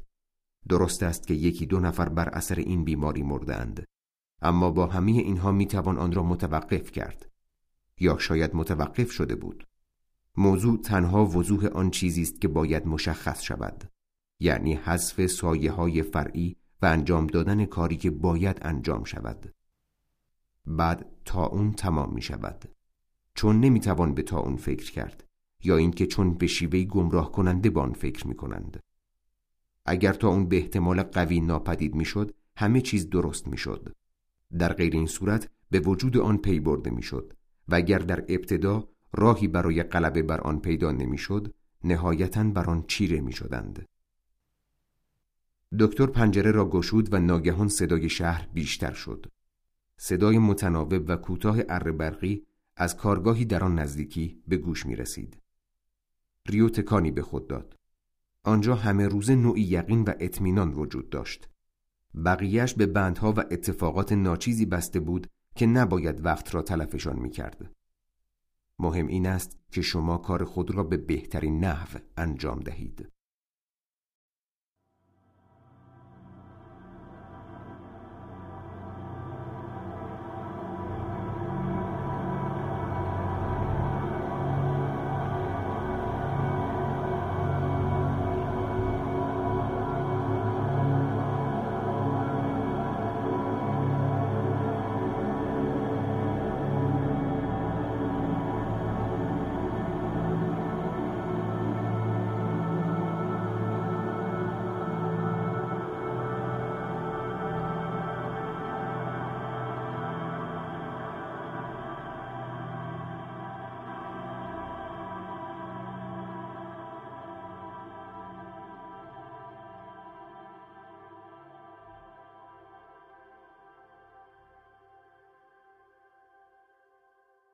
وقتی آمدن جوزف گرند را به دکتر خبر دادند افکار او به اینجا رسیده بود وظایف گرند به عنوان کارگر شهرداری متفاوت بود و گاهی در بخش آمار برای جمعآوری آمار تولدها، ازدواجها و مرگها کار می‌کرد.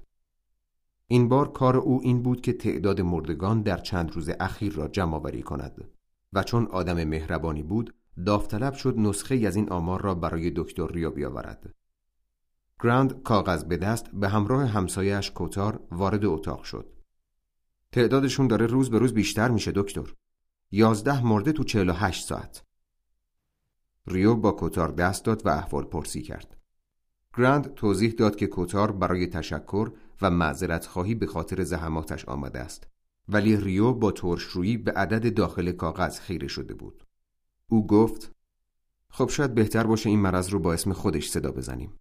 ما تا حالا مردد بودیم من می‌خوام برم به آزمایشگاه می‌خواین با من بیاین گراند که پشت سر دکتر از پله ها پایین می‌رفت گفت بله بله به نظر منم اسمشو باید بگیم ولی اسم این بیماری چیه من نباید اسمشو به شما بگم البته دونستنشم به دردتون نمی‌خوره گراند لبخندی زد. می‌بینید؟ اون قطرام آسون نیست. آنها به سمت میدان آرم رفتند. کتار همچنان ساکت بود. خیابانها آرام آرام شلوغ می شدند. هوا گرگ و میش بود و اولین ستاره ها در افق ظاهر می شدند. چند دقیقه بعد با تاریک شدن آسمان چراغهای خیابان روشن شدند و صدای خیابان بلندتر شد. گراند در گوشه میدان آرم گفت ببخشید ولی من باید به تراموا برسم. شبا خیلی برای من عزیزن. همونطور که ما تو این گوشه دنیا میگیم کار امروز به فردا ننداز. ریو می‌دانست که گرند در استفاده از اصطلاحات آن گوشه دنیای خود حالتی جنون آمیز دارد. او اهل مونتلیمار بود و اصطلاحات لحظات رویایی و روشنایی آسمان هم که مربوط به زادگاه خودش بود را زیادی و در جاهای بی ربط استفاده می کرد. کوتار گفت آره هیچکی نمی‌تونه بعد از شام اون از خونش در بیاره. ریو از گراند پرسید که آیا شبها هم برای شهرداری کار می کند و او پاسخ داد که نه برای خودش کار می کند. ریو برای اینکه حرفی زده باشد گفت جدی کارت خوب پیش میره؟ راستشو بخواین چند سال یه دارم روش کار می‌کنم و اگه پیشرفتی نکرده باشم مایه تعجبه ولی به یه تعبیری هم میشه گفت که پیشرفت زیادی نداشتم دکتر ایستاد خب کارت چی هست؟ گراند دست برد به کلاهش و آن را روی گوشهای بزرگ و برآمدهاش کشید زیر لب زمزمه های نارسایی می کرد. ریو از این زمزمه ها فهمید که کار او در ارتباط با رشد یک شخصیت داستانی است. بعد چرخید و به سرعت و با گام های کوتاه در امتداد درختان انجیر حاشیه بلوار مارن از آنها دور شد. وقتی به در آزمایشگاه رسیدند، کتار به دکتر گفت که خیلی دوست دارد او را ببیند و نظرش را درباره برخی مسائل بداند. ریو که کاغذ آمار گراند را در جیبش لمس می کرد گفت بهتر است در ساعات مشاوره به مطبش زنگ بزند. بعد نظرش عوض شد و به او گفت که فردا در محله آنها کار دارد و می تواند بعد از ظهر او را ببیند. دکتر وقتی با کوتار خداحافظی می کرد متوجه شد که در فکر گراند است. او گراند را مبتلا به تاون تصور می کرد البته نه این تاونی که الان جریان داشت و احتمالا زیاد هم جدی نبود. بلکه تاونی شبیه به تاونهای بزرگ تاریخ اون از اون دسته از آدم ماست که همیشه تو چنین شرایطی فرار می‌کنن به یاد آورد که جایی خوانده بود تا اون از افراد کمبونیه چشم پوشی می کند و قربانیان خود را از میان افراد قوی هیکل انتخاب می کند. در حالی که هنوز به گرند فکر می کرد به این نتیجه رسید که کارهای این مرد اندکی مرموز است. درست است. در نظر اول گراند ظاهر و رفتار یک کارمند دونپایه در اداره محلی را داشت. او لاغر و باریک بود و در لباسهایش گم می‌شد. همیشه لباسهای خیلی بزرگتر از اندازش می پوشید. با این خیال که بیشتر آنها را بپوشد. با اینکه بیشتر دندانهای فک پایینش سر جایشان بودند، همه دندانهای فک بالاییش از بین رفته بودند. بنابراین وقتی لبخند می‌زد و لب بالایش را بالا می آورد، لب پایینش به سختی تکان می‌خورد. دهانش مانند حفره کوچک و سیاه در صورتش به نظر می آمد. راه رفتنش شبیه کشیشی جوان و خجالتی بود. کنار دیوار راه می‌رفت و مثل موش از درها رد می‌شد و همیشه بوی زیرزمین و دود می‌داد. خلاصه اینکه همه ویژگی های یک آدم بی اهمیت را دارا بود. نمی‌شد او را غیر از کسی که پشت میز خم شده و با اشتیاق تعرفی حمام های شهر را تغییر می دهد و یا برای یک منشی دونپایه مواد اولیه گزارشی درباره مالیات جدید زباله روبی تهیه می کند تصور کرد. حتی اگر شغل او را نیز نمی‌دانستید احساس می کردید به این دلیل به دنیا آمده که وظایف ساده و در عین حال ضروری یک کارمند شهرداری نیمه وقت را با حقوق روزانه 62 فرانک و 30 سانتیم انجام دهد. در واقع این درآمدی بود که او ماهانه از کارگزینی اداره شهرداری برای پستی که بر عهده داشت دریافت می کرد. سالها پیش پس از قبول شدن در کنکور دانشگاه به دلیل بیپولی این پست موقت را قبول کرده بود و همانطور که خودش می گفت انتظار داشت به سرعت رسمی شود. این تنها یک مورد بود که توانایی او را برای اداره کردن مشکلات ظریف ناشی از امور اداری شهرمان اثبات می کرد. آنها یک بار او را متقاعد کردند که می‌تواند منشی شهردار شود و حقوقی دریافت کند که بتواند با آن زندگی راحتی داشته باشد. قطعا جاه طلبی انگیزهی برای جوزف گراند نبود. حتی او قسم خورد و لبخند تلخی زد. همه چیزی که او می‌خواست این بود که زندگی مالی خوبی داشته باشد که با کار صادقانه تأمین شده باشد تا بتواند فرصتی برای علایقش داشته باشد. اگر پستی را که به او پیشنهاد کرده بودند پذیرفته بود به دلیل انگیزه های شرافتمندانه و به قول خودش به خاطر وفاداری به یک آرمان بود. ولی این وضعیت موقت سالها ادامه پیدا کرد. هزینه زندگی خیلی بالا رفت و حقوق گرند علا رقم افزایش حقوق قانونی همان مبلغ ناچیز باقی ماند. او این مطالب را محرمانه به ریو گفته بود و هیچ کس دیگری از وضعیت او با خبر نبود. و این ناشی از شرافت گراند یا دلالتی بر شرافت او بود اگر حقوقی که به او وعده داده شده بود را می گرفت الان وضع خوبی داشت اما مدیر بخشی که این قولها را به او داده بود بعد از مدتی مرد و سانیان گراند دیگر شرایط آن قولها را به یاد نمی آورد.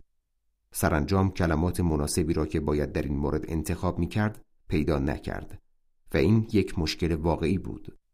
این مسئله عجیب پیدا نکردن کلمات همانطور که ریو متوجه شده بود به راستی کلید شخصیت این همشهری شایسته ما بود و همین مسئله بود که همیشه او را از نوشتن نامه اعتراضی آرامی که در ذهن داشت و یا اقدامی که باید در این شرایط انجام می‌داد باز می داشت. خودش می گفت نفرت عجیبی از صحبت کردن درباره حقوق خود دارد. این کلمه بود که رویش مکس می کرد.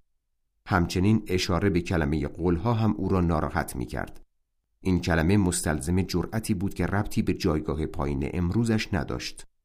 از طرف دیگر نمی‌خواست از اصطلاحات دیگری مثل لطف شما، سپاسگزاری و حتی تقاضا استفاده کند چون تناسبی با شخصیتش نداشتند. بنابراین به دلیل ناتوانی در یافتن کلمات مناسب گمنام باقی ماند و تا سالها بعد به حق خود نرسید. همچنین البته این چیزی است که دکتر ریو می گفت بعد از تجارب بسیار فهمید که همیشه می‌تواند با امکانات خودش زندگی کند. تنها کاری که باید می‌کرد این بود که نیازهایش را تا سطح درآمدش پایین بیاورد. بنابراین او حکیمانه بودن یکی از نظرات شهردار ما را تصدیق می‌کرد. شهردار که یکی از قطبهای اقتصادی شهر بود در آخرین تحلیلش به شدت اصرار داشت که در این شهر هیچ کس از گرسنگی نمرده است. او بر حرارت و شدت بیانش به عنوان ابزاری برای اثبات نظرش تأکید می کرد. به هر حال زندگی ریاضت کشانه جوزف گراند تضمینی علیه اضطراب در این مورد بود. او یافتن کلماتش را ادامه می‌داد. تا حدی شاید بتوان گفت زندگی او حالت خاصی داشت. او از معدود افرادی بود. البته این افراد در شهر ما مثل دیگر جاها معدودند. که جرأت ابراز احساسات خوبشان را دارند. کوچکترین احساسی که از خود بروز می‌داد نشان دهنده مهر و محبتی بود که امروزه کسی جرأت داشتن آن را ندارد. او بدون شرمندگی می گفت که عاشق خواهر و خواهرزاده هایش است که تنها فامیل نزدیک زندهش بودند و هر چند سال یک بار برای دیدارشان به فرانسه می رفت. او می گفت فکر کردن به پدر و مادرش که آنها را در کودکیش از دست داده بود او را به شدت متأثر می کند. انکار نمی کرد که نسبت به ناقوس کلیسای آن قسمت شهر که هر روز ساعت پنج بعد از ظهر به صدا در می آمد احساس خوبی دارد. با وجود این برای بیان همین احساسات ساده ادای کوچکترین کلمه برایش مشکل بزرگی بود و این مشکل در یافتن کلمات زندگیش را برباد داده بود. او می گفت آخ دکتر چقدر دوست داشتم حرف دلم می زدم. او هر وقت ریو را می‌دید این موضوع را مطرح می کرد. آن روز عصر وقتی ریو رفتن گراند را نگاه می کرد از آنچه او قصد داشت به دکتر بگوید جرقه در ذهن دکتر زده شد. ظاهرا کتابی یا چیزی شبیه به آن نوشته بود. تا به آزمایشگاه برسد این فکر به او قوت قلب داد. می‌دانست که چنین تصوری بیهوده است ولی نمی توانست باور کند در شهری که در آن افرادی مانند گراند پیدا می شوند یعنی کارمندان گمنامی که چنین حوثهای شرافتمندانه دارند تا اون شایع شود او نمی توانست وجود چنین حوثهایی را در جامعی تا اون زده تصور کند و بنابراین نتیجه گرفت که شانس پیشرفت تا اون در میان شهروندان ما بسیار پایین است.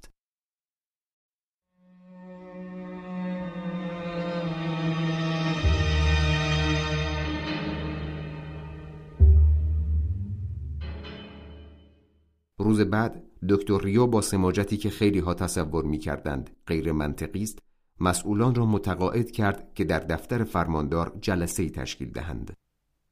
دکتر گفت واقعیت اینه که مردم عصبی شدند و البته همه جور شایعی دهان به دهان میچرخه.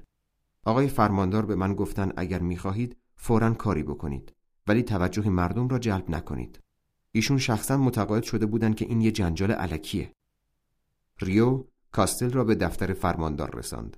وقتی در اتومبیل بودند کاستل گفت می‌دونی تو کل منطقه یه گرم هم واکسن نداریم. می‌دونم. به انبار زنگ زدم. مدیر انبار کاملا جا خورد. باید از پاریس بفرستن. کاشکی سریعتر این کارو بکنن. ریو گفت دیروز یه تلگراف زدم. فرماندار با مهربانی به آنها خوش آمد گفت ولی آشکارا عصبی بود. او گفت آقایون بیایید شروع کنیم آیا نیازی هست که خلاصه از موقعیتمان ارائه کنم؟ ریشار این کار را ضروری نمی‌دانست. او و همکارانش در جریان مسائل بودند. مهمترین مسئله تدابیری بود که باید اتخاذ می‌شد. کاستل پیر تقریبا گستاخانه به میان حرف پرید و گفت مسئله این است که بفهمیم آیا این تاون است یا نه. دو سه تا از دکترها اعتراض کردند. بقیه به فکر فرو رفتند. فرماندار سریعا به در نگاه کرد تا مطمئن شود این حرف از در خارج نشود. ریشار گفت به نظر اون نباید دیدگاهی آشوب طلبانه اتخاذ کرد.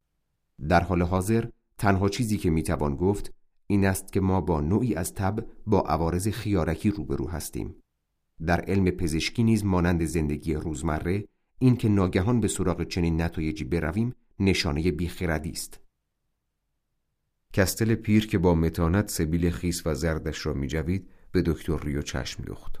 بعد نگاه دوستانه به دیگر اعضای جلسه انداخت و گفت به خوبی می‌داند که این بیماری تا اون است و نیازی به گفتن ندارد.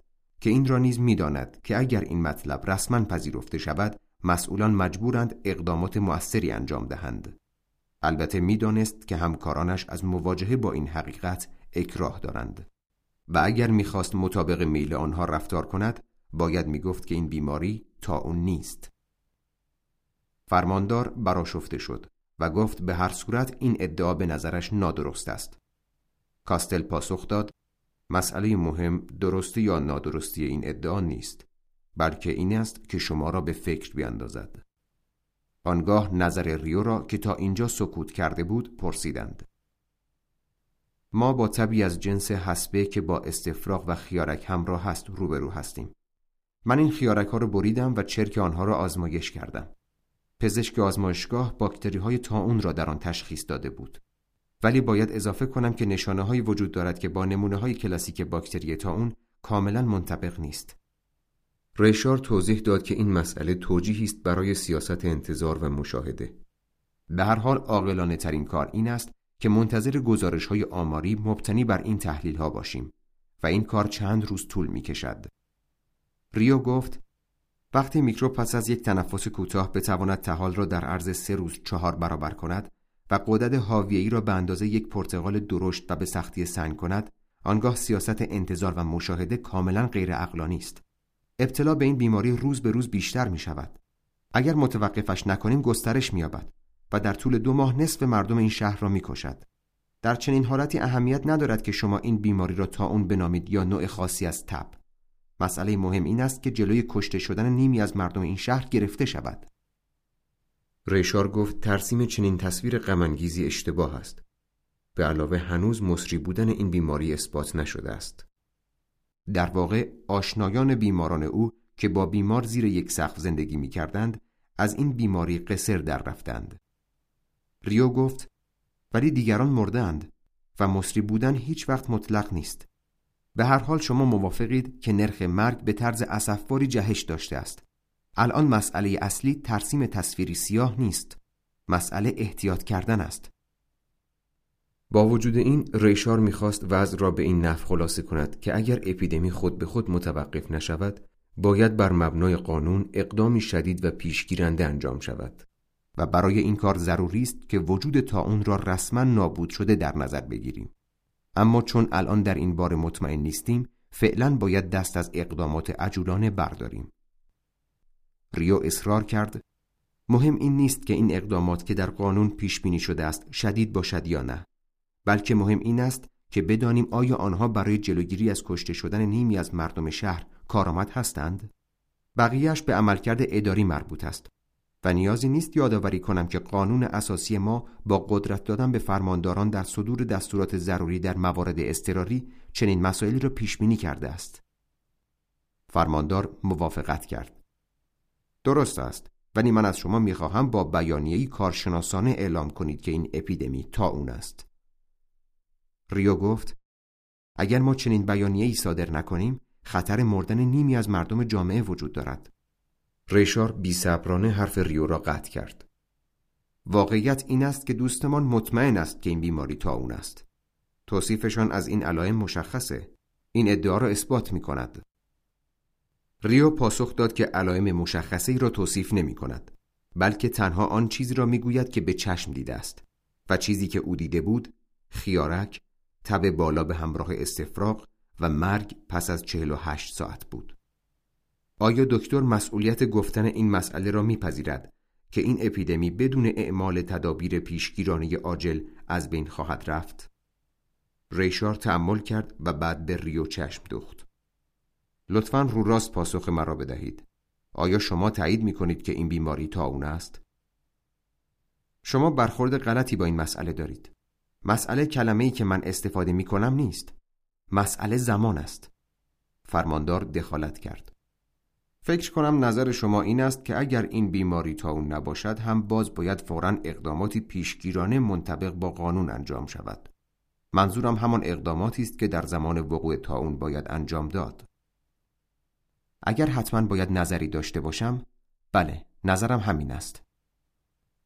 دیگر دکترها با هم صحبت کردند.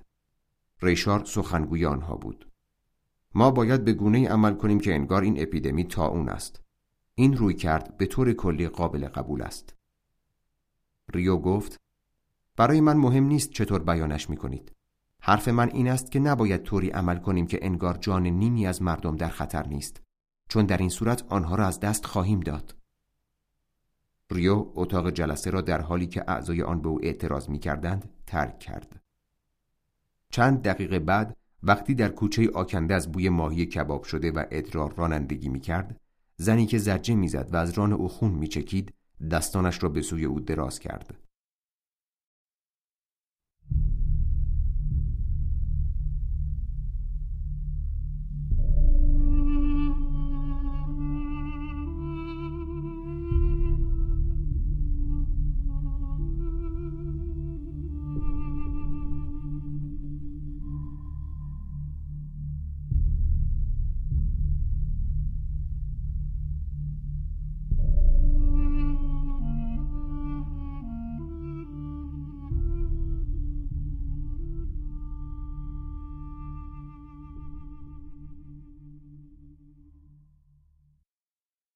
فردای جلسه مسئله تب اندکی گسترده تر شد. تب به روزنامه ها راه پیدا کرد. البته ورودش به این عرصه بسیار محتاطانه بود. تنها چند اشاره مختصر بان شده بود. روز بعد ریو به اعلامیه های رسمی درباره شهر برخورد. البته در جاهایی که کمترین توجه را به خود جلب می کردند. یافتن اشاراتی در این اعلامیه ها مبنی بر اینکه مسئولان با موقعیت خاص روبرو هستند بسیار سخت بود. تدابیر سفارش شده در این اعلامیه سخت گیرانه نبود و به نظر می رسید تمایلی برای هشدار دادن به عموم مردم در آنها وجود ندارد. اعلامیه ها با توضیحات ساده مبنی بر اینکه چند مورد از یک تب خطرناک در اوران به چشم خورده است شروع شده بودند. این چند مورد هنوز گواهی برای مصری بودن این تب نبودند. نشانه ها نگران کننده نبودند و مسئولان مطمئن بودند که مردم در این وضعیت آرامش خود را حفظ می کنند. با وجود این فرماندار با روحیه محتاطی که برای همه مطلوب است تصمیمات پیشگیرانه اتخاذ کرده بود. اگر این تصمیمات به درستی مطالعه و احتمالاً اجرا می شدند، دیگر هیچ خطری برای بروز یک اپیدمی وجود نداشت. از همین رو فرماندار شک نداشت که همه در قلمرو او از صمیم قلب از تلاش‌های شخصی او حمایت می کنند. این اعلامیه خلاصه ای از برنامه کلی مسئولان شهر بود. این برنامه شامل دفع کلیه موشها با سمپاشی در فاضلابها و نظارت دقیق بر منابع آب بود. به شهروندان پیشنهاد شده بود بهداشت را کاملا رعایت کنند و هر کس گزیدگی و زخمی روی بدنش مشاهده کرد مستقیما با درمانگاه های شهرداری تماس بگیرد. همچنین به سرپرست خانواده ها سفارش شده بود در صورت تشخیص هر نوع تب از طرف پزشکان برای هر یک از اعضای خانوادهشان مراتب را فورا گزارش کنند و آن شخص را به قرنطینه های مخصوص بیمارستان منتقل کنند.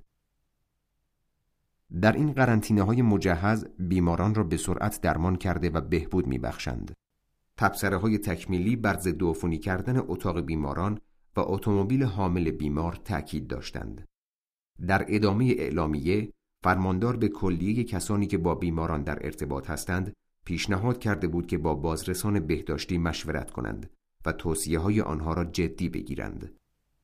دکتر ریو با ناراحتی از اعلامیه رو برگرداند و به سمت مطبش رفت.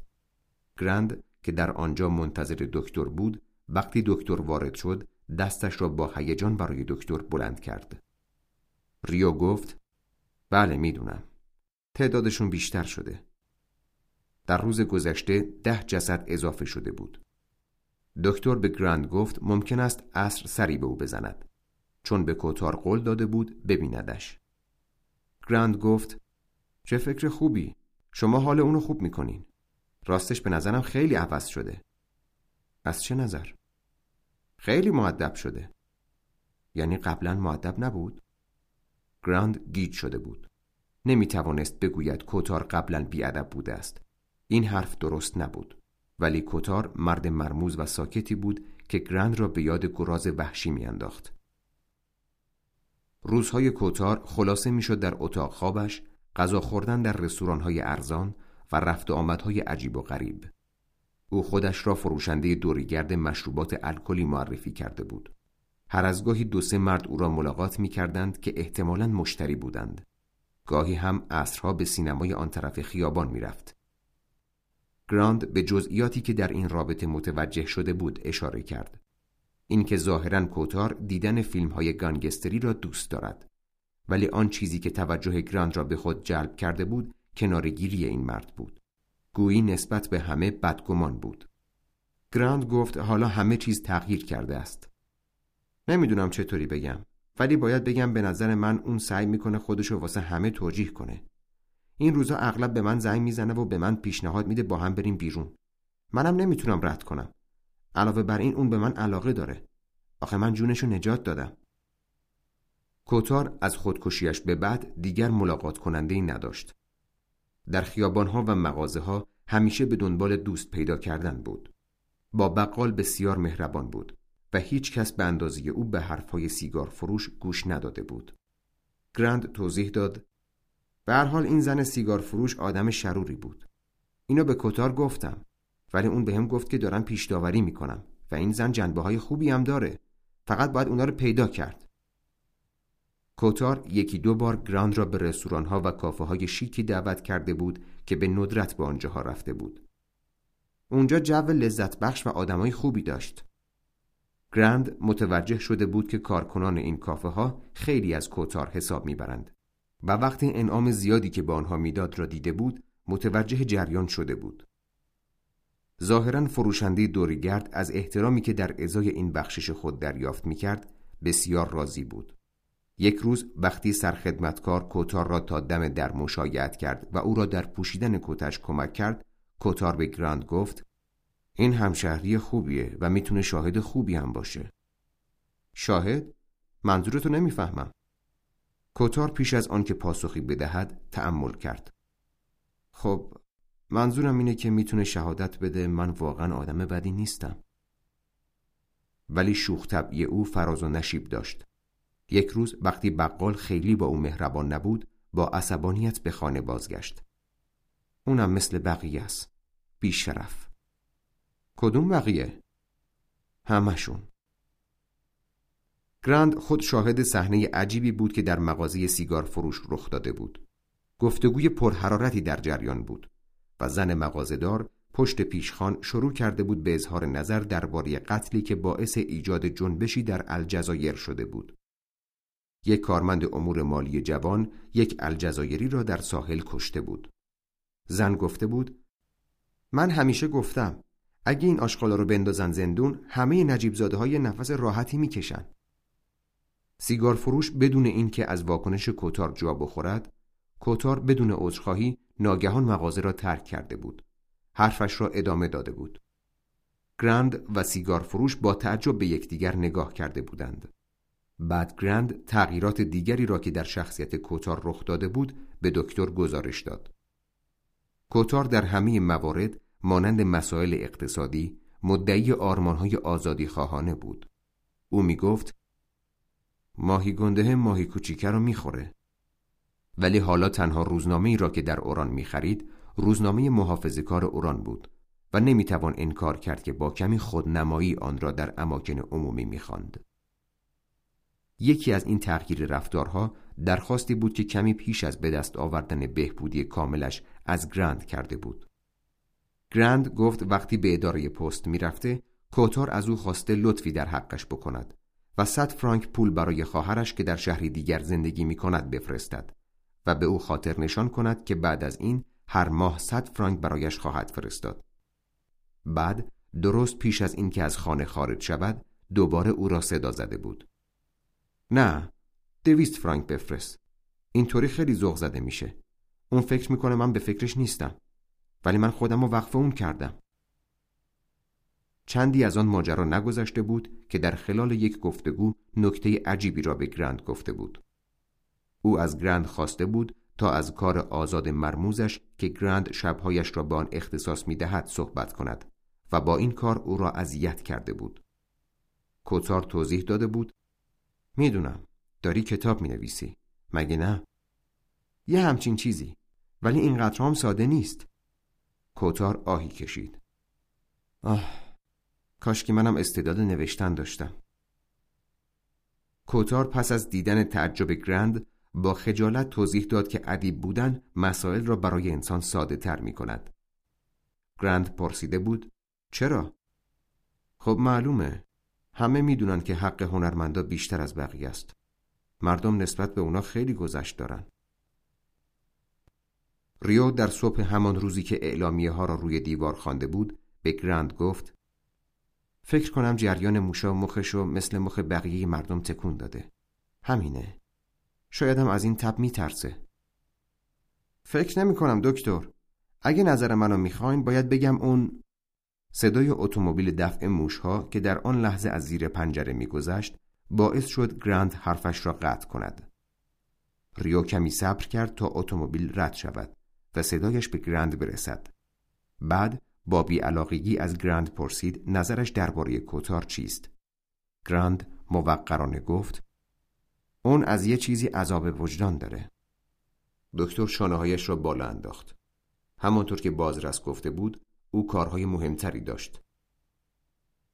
بعد از ظهر همان روز باز هم با کاستل صحبت کرد. واکسن ها هنوز نیامده بودند. ریو گفت به هر حال فکر می‌کنم فایده چندانی هم نداشته باشه. این باکتری خیلی چیز عجیبیه. کاستل گفت مخالفم. این موجودای ریز همیشه ظاهر عجیب و جدیدی دارن ولی در اصل همشون یه چیزن. به هر حال این فرضیه شماست. البته ما در این مورد تقریبا هیچی نمی‌دونیم. درسته این فرضیه منه. البته یه جورایی همه دارن باورش می‌کنن. در طول روز دکتر متوجه شد که هر وقت بیشتر درباره اون فکر می‌کند سرگیجه بیشتری به او دست می‌دهد. در نهایت فهمید که ترسیده است. دو بار وارد کافه های شلوغ شد. او هم مثل کوتار فکر می‌کرد به رابطه انسانی و دوستانه نیاز دارد. ریو با خود گفت این یک غریزه احمقانه است. ولی یادش آمد به فروشنده دوریگرد قول ملاقات داده است. آن روز عصر وقتی دکتر وارد خانه کوتار شد او پشت میز غذاخوری نشسته بود. یک کتاب داستان کارگاهی روی میز باز بود. ولی کم کم هوا تاریک می‌شد و با بیشتر شدن تاریکی خواندن کتاب غیر ممکن می‌شد. احتمالا کوتار در تاریکی به فکر فرو رفته بود تا اینکه صدای زنگ در را شنید. ریو از او پرسید حالش چطور است. کوتار نشست و با چهره در هم گفت بد نیست. ولی اگر مطمئن شود که کسی کاری به کارش ندارد بهتر هم می شود. ریو گفت آدم نمی تواند همیشه تنها باشد. منظورم این نیست. داشتم به کسایی فکر می کردم که واسه آدم دردسر درست می کنم. ریو چیزی نگفت و کوتار ادامه داد البته درباره خودم نمیگم. فقط داشتم یه داستان کارگاهی میخوندم. داستان درباره آدم بدبختیه که توی صبح خوب به طور تصادفی دستگیر میشه. سوژه مردم میشه در حالی که خودش چیزی در این باره نمی‌دونه. مردم تو ادارات دربارش حرف می‌زنن. به نظر شما این منصفانه است؟ به نظر شما مردم حق دارن با یکی اینطوری برخورد کنن؟ ریو گفت خب بستگی داره. از یه طرف باهات موافقم. هیچ کسی همچین حقی نداره. اما همه اینا فرعیاته. باید یکم بری بیرون. زیادی موندن تو خونه کار درستی نیست. کوتار که ظاهرا ناراحت شده بود گفت که برعکس او اتفاقا همیشه بیرون می رود و همه مردم خیابان می توانند این مسئله را تایید کنند. علاوه بر این او افراد زیادی را در نقاط مختلف شهر می شناسد. شما موسیو ریگو رو می‌شناسین؟ معماره. اون یکی از دوستامه. دیگر اتاق کاملا تاریک شده بود. بیرون از خانه خیابان شلوغتر می‌شد و با روشن شدن یک باره همه چراغهای خیابان هم همه بالا گرفت. ریو به بالکن رفت و کتار نیز به دنبالش. نسیمی ملایم مثل هر روز عصر در شهر ما صدای همهمه بوی گوشت کبابی و صدا و بوی آزادی را که در خیابانها موج می‌زد با خود میآورد. ریو همیشه علاقه خاصی به اولین ساعات شب داشت ولی ظاهرا امشب برخلاف همیشه سفیر بلند کشتی های ناپیدا و هم همین که از دریا و جمعیت شاد مردم برمیخواست از نظر ریو به دلیل همه چیزهایی که می‌دانست در معرض خطر بود. وقتی به اتاق برگشتند به کوتار گفت نظر چیه که چراغ روشن کنیم؟ کوتار پس از آنکه این کار را انجام داد با چشمانی که مدام پلک می‌زد به ریو خیره شد. اگه من مریض بشم منو میفرستیم به قرنطینه بیمارستان؟ البته بعد کوتار پرسید آیا ممکن است کسی را در قرنطینه یا بیمارستان دستگیر کنند؟ ریو گفت چنین اتفاقی افتاده است ولی همه چیز به شرایط بیمار بستگی دارد. کوتار گفت می‌دونین دکتر من به شما اعتماد دارم بعد از دکتر پرسید می تواند لطفی در حقش کند و او را با اتومبیل خود به شهر برساند؟ در مرکز شهر خیابانها آرام آرام خلوتتر و تاریکتر می شدند بچه ها جلوی در خانه هایشان در حال بازی بودند. کتار از دکتر خواست تا جلوی گروهی از این بچه ها توقف کند. آنها با سر و صدای بسیار لیلی بازی می کردند. یکی از آنها که پسر بچه بود با موهایی صاف و تمیز و صورتی کثیف با چشمان جسور و روشنش به دکتر چشم دوخت. دکتر نگاهش را از او برگرداند. کوتار از اتومبیل پیاده شد. با دکتر دست داد و در حالی که چند بار به پشتش نگاه می کرد با صدای خفه و وحشت زده گفت همه دارن از اپیدمی حرف می‌زنن. خبریه دکتر؟ ریو پاسخ داد مردم همیشه حرف می‌زنن طبیعیه درسته و وقتی ده نفر میمیرن فکر می‌کنن دیگه آخر و زمون شده. ولی ما این چیزها رو لازم نداریم. صدای موتور اتومبیل بلند شد. ریو دستش را روی دنده گذاشت. ولی دوباره نگاهی به پسر بچه انداخت که هنوز با جدیت عجیبی به او چشم دوخته بود. ناگهان پسر بچه برخلاف انتظار لبخندی زد به طوری که همه دندانهایش نمایان شد. دکتر در حالی که به پسر بچه لبخند می‌زد به کوتار گفت خب پس چی لازم داریم؟ کوتار در اتومبیل را گرفت و پیش از آنکه برود با صدای خشمناکی گفت زلزله یه زلزله بزرگ زلزله ای نشد و دکتر ریو کل روز بعد را به رفتن به گوشه و کنار شهر و صحبت کردن با بیماران و خانواده هایشان گذراند. تا به حال کار ریو اینقدر سنگین نشده بود. پیش از این بیماران به او در کارش کمک می کردند و خودشان را در اختیارش قرار می دادند.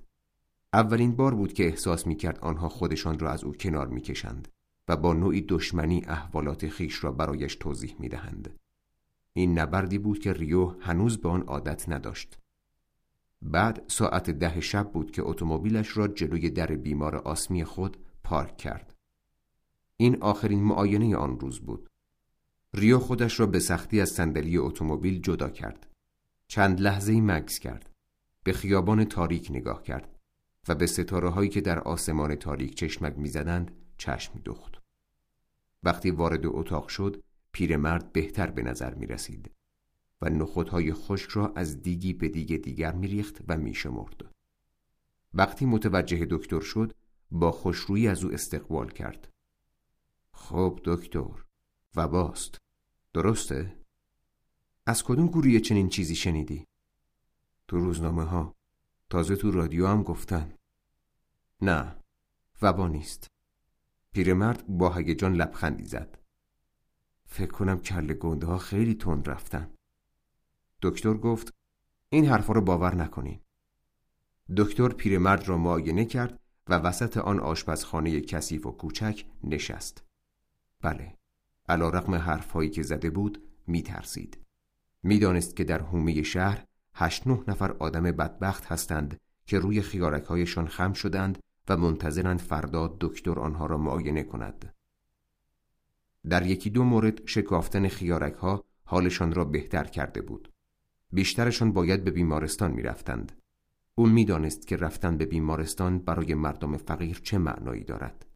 همسر یکی از بیمارها گفته بود نمی‌خوام آزمایشاشون رو شوهر من امتحان کنن. ولی آنها رویش آزمایش نمی‌کردند.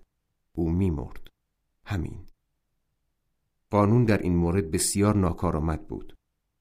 در مورد قرنطینه مجهز تخصصی هم می‌دانست که منظورشان چیست. دو ساختمان مجزا که بیماران دیگر را به سرعت از آنجا خارج می کردند و پنجره هایش را مهرموم می کردند و دورش نوار قرنطینه می کشیدند. اگر این اپیدمی به خودی خود از بین نمی رفت تدابیر مسئولان نمی توانست در این زمینه کاری از پیش ببرد. با این حال اطلاعیه رسمی که همان شب ابلاغ شد بسیار خوشبینانه بود. روز بعد رانستوک اعلام کرد تدابیر اتخاذ شده توسط فرمانداری در کل موفقیت آمیز بوده است و سی بیمار در فهرستان ها ثبت شده است. کاستل به ریو زنگ زد. چند تا تختون قرنطینه هست؟ هشتاد تا. قطعا بیشتر از سی نفر مبتلا وجود داره. یادت نره که ما دو دسته مریض داریم. یه دسته که ترسیدن مبتلا شده باشن و یه دسته دیگه که بیشترشون هم مال همین دستن کسانی که وقت نکردن خودشونو معرفی کنن. مراسم تدفین تحت نظره؟ نه من تلفنی به ریشار گفتم باید یه کار اساسی بکنیم و حرف زدن کافی نیست. در غیر این صورت اصلا نباید هیچ کاری بکنیم. خب اون چی گفت؟ کاری نکرد. اون قدرت نداره. فکر کنم اوضاع داره بدتر میشه. همینطور هم شد. هر دو قرنطینه در عرض سه روز پر شد. ریشار گفته بود از یک مدرسه تقاضای همکاری شده و قرار بود بیمارستانی در آنجا افتتاح شود. در همین حال دکتر ریو در حال نیشتر زدن به خیارک و انتظار کشیدن برای واکسن تاون بود. کاستل به سراغ کتاب های قدیمیش رفت و ساعات زیادی را در کتابخانه عمومی شهر صرف کرد. او نتیجه گرفت این موشا از تا اون یا از چیزی کاملا شبیه به اون مردن. اونا هزاران کک از خودشون به جا گذاشتن که اگه کنترل نشن به سرعت چند برابر میشن. ریو سکوت کرده بود. در همین دوران هوا ثابت تر شد. آفتاب آخرین نشانه های باران را از بین برد. هر روز صبح آسمان آبی بود و صدای هواپیماها در هوایی که روز به روز گرمتر می‌شد همه و همه خبر از دنیایی بهتر می‌داد. در چهار روز آتی چهار جهش تکان دهنده در ابتلا به این تب روی داد. شانزده مرده، بیست و چهار مرده، بیست و هشت مرده. روز چهارم افتتاح یک بیمارستان کمکی در یک مدرسه ابتدایی اعلام شد. مردم محلی که تا به امروز با شوخی های بیجا نقابی بر چهره عصبیشان گذاشته بودند با دهانی بسته و چهره غمگین به دنبال کارهایشان می‌رفتند. ریو تصمیم گرفت به فرماندار زنگ بزند. این قوانین راه به جایی نمی‌بره. بله، منم آمار دیدم و همونطور که شما گفتین ناراحت کننده است. بیشتر از اینکه ناراحت کننده باشن سریحن. می‌خوام از دولت بخوام دستوراتی کلی صادر کند. ریو جلوی کاستل تلفن را قطع کرد. قوانین فقط کافی یکم از قوه تخیلشون کمک بگیرن. از واکسن ها خبری نشد. این هفته میاد. فرماندار از طریق ریشار از ریو درخواست کرد تا گزارشی درباره گسترش مقررات بنویسد و به اداره مرکزی مستعمره بفرستد. گزارش ریو شامل تشخیصهای بالینی و آمارهای این اپیدمی بود. در همان روز چهل نفر دیگر مردند. فرماندار قوانین سفت و سختری وضع کرد. معرفی بیماران و جداسازی آنها اجباری شد. خانه بیماران قرق و ضد عفونی شد. کسانی که با بیمار در یک خانه زندگی می‌کردند نیز باید به قرنطینه ها می‌رفتند. مسئولین محلی باید به طریقی که بعدا اعلام می‌شد بر مراسم کفن و دفن نظارت می‌کردند. روز بعد واکسن با هواپیما رسید. اگر اپیدمی گسترش نمیافت این تعداد واکسن کافی بود. ریو در پاسخ به تلگراف او اعلام کرد که موجودی انبار تمام شده ولی تولید دوباره واکسن ها شروع شده است.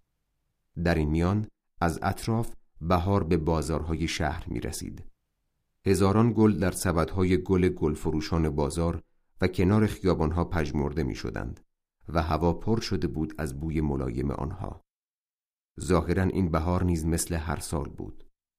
ترامواها مثل همیشه در ساعات شلوغی پر بود و بقیه روز خالی و کثیف. تارا به پیرمرد نگاه می کرد و او نیز به گربه ها توف می کرد.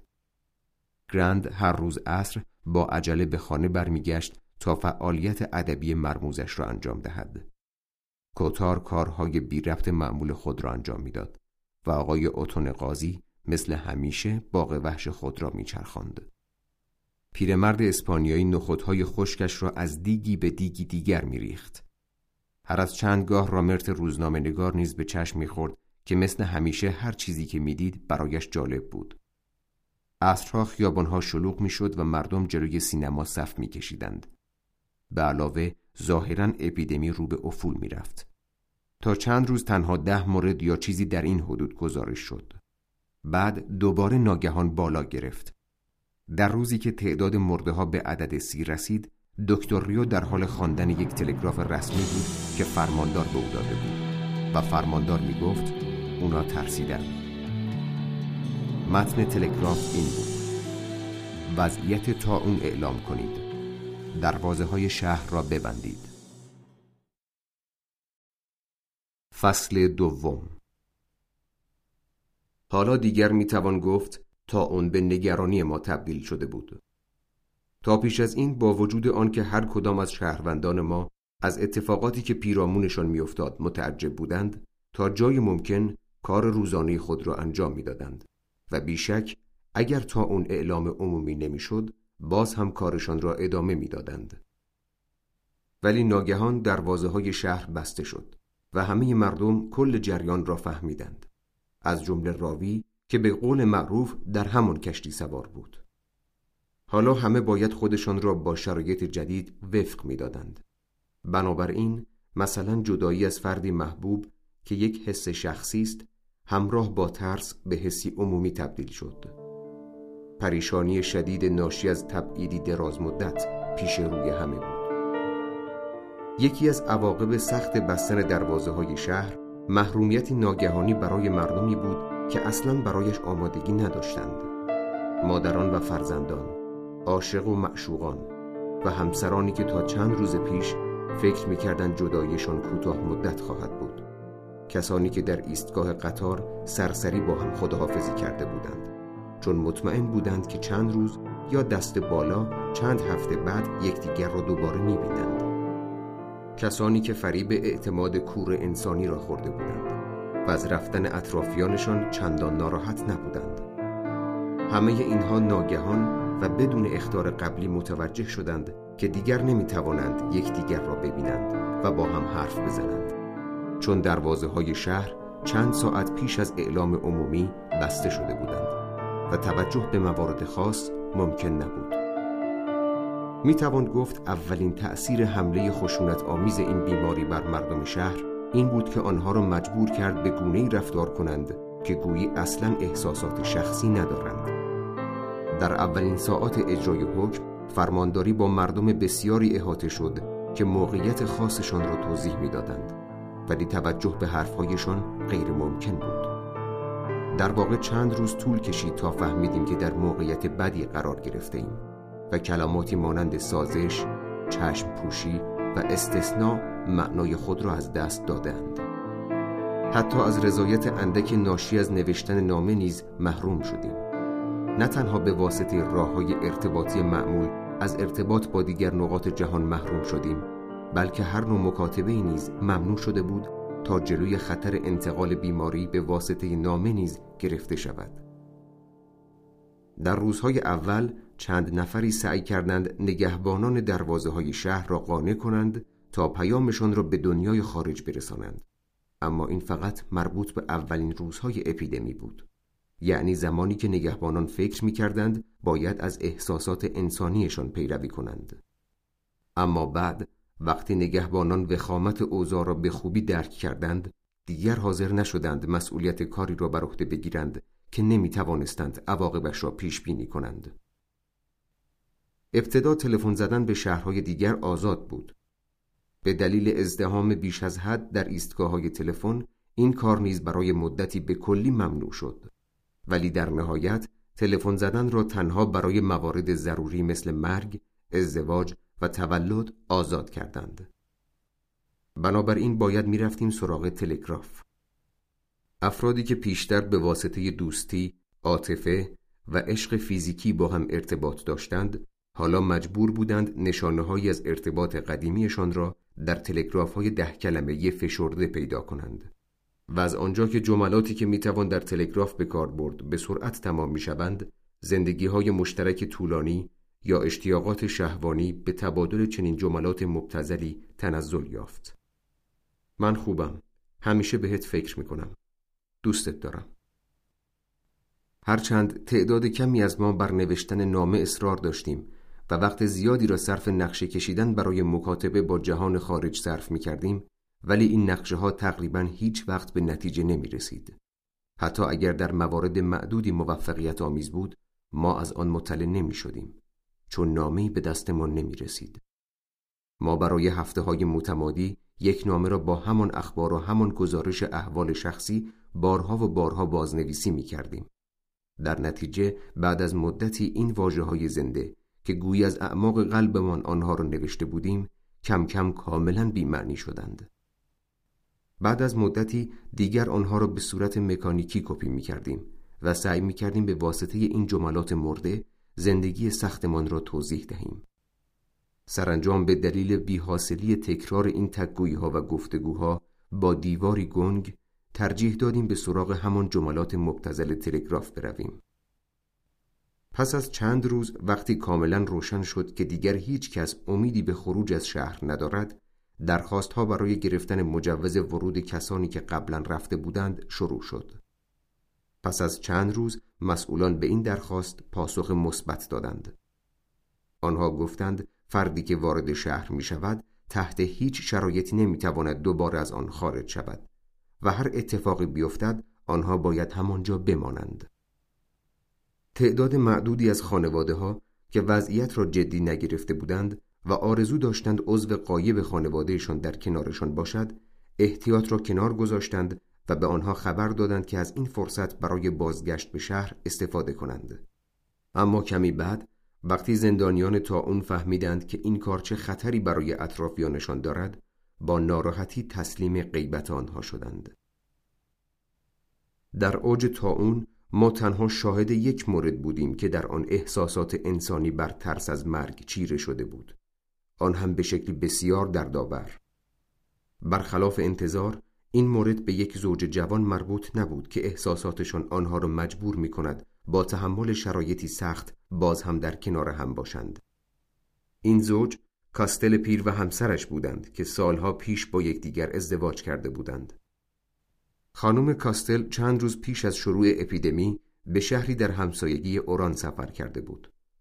ازدواج آنها از آن دسته از ازدواجهای موفق نبود و حتی راوی دلایلی دارد که بیان کند هیچ کدام از دو طرف رضایت کاملی از زندگیشان نداشتند. ولی این جدای طولانی به آنها فهمانده بود که نمی توانند جدا از هم زندگی کنند و این کشف خطر تا اون را برایشان بی اهمیت کرده بود. این یک استثنا بود. برای اکثر مردم بدیهی بود که این جدایی باید تا پایان اپیدمی ادامه یابد و از نظر بسیاری از ما احساسات رایج ما در زندگی که فکر می کردیم آنها را به خوبی درک کرده ایم باید جنبه جدید به خود می گرفت. قبلا ذکر شد که مردم اوران احساسات ضعیفی داشتند. شوهرانی که اعتمادی کامل به همسرانشان داشتند حالا فهمیده بودند که حسود بودند. عاشق و معشوقها همچنین حسی داشتند. مردانی که خود را دنجوان تصور می کردند به الگوهای وفاداری تبدیل شده بودند. پسرانی که وقتی در کنار مادرانشان زندگی می کردند کمتر به آنها نگاه می کردند. با یادآوری یکی از چینهای صورت مادرشان چنان دچار افسوس می شدند که این خاطر کل احوالاتشان را تحت تأثیر قرار می‌داد.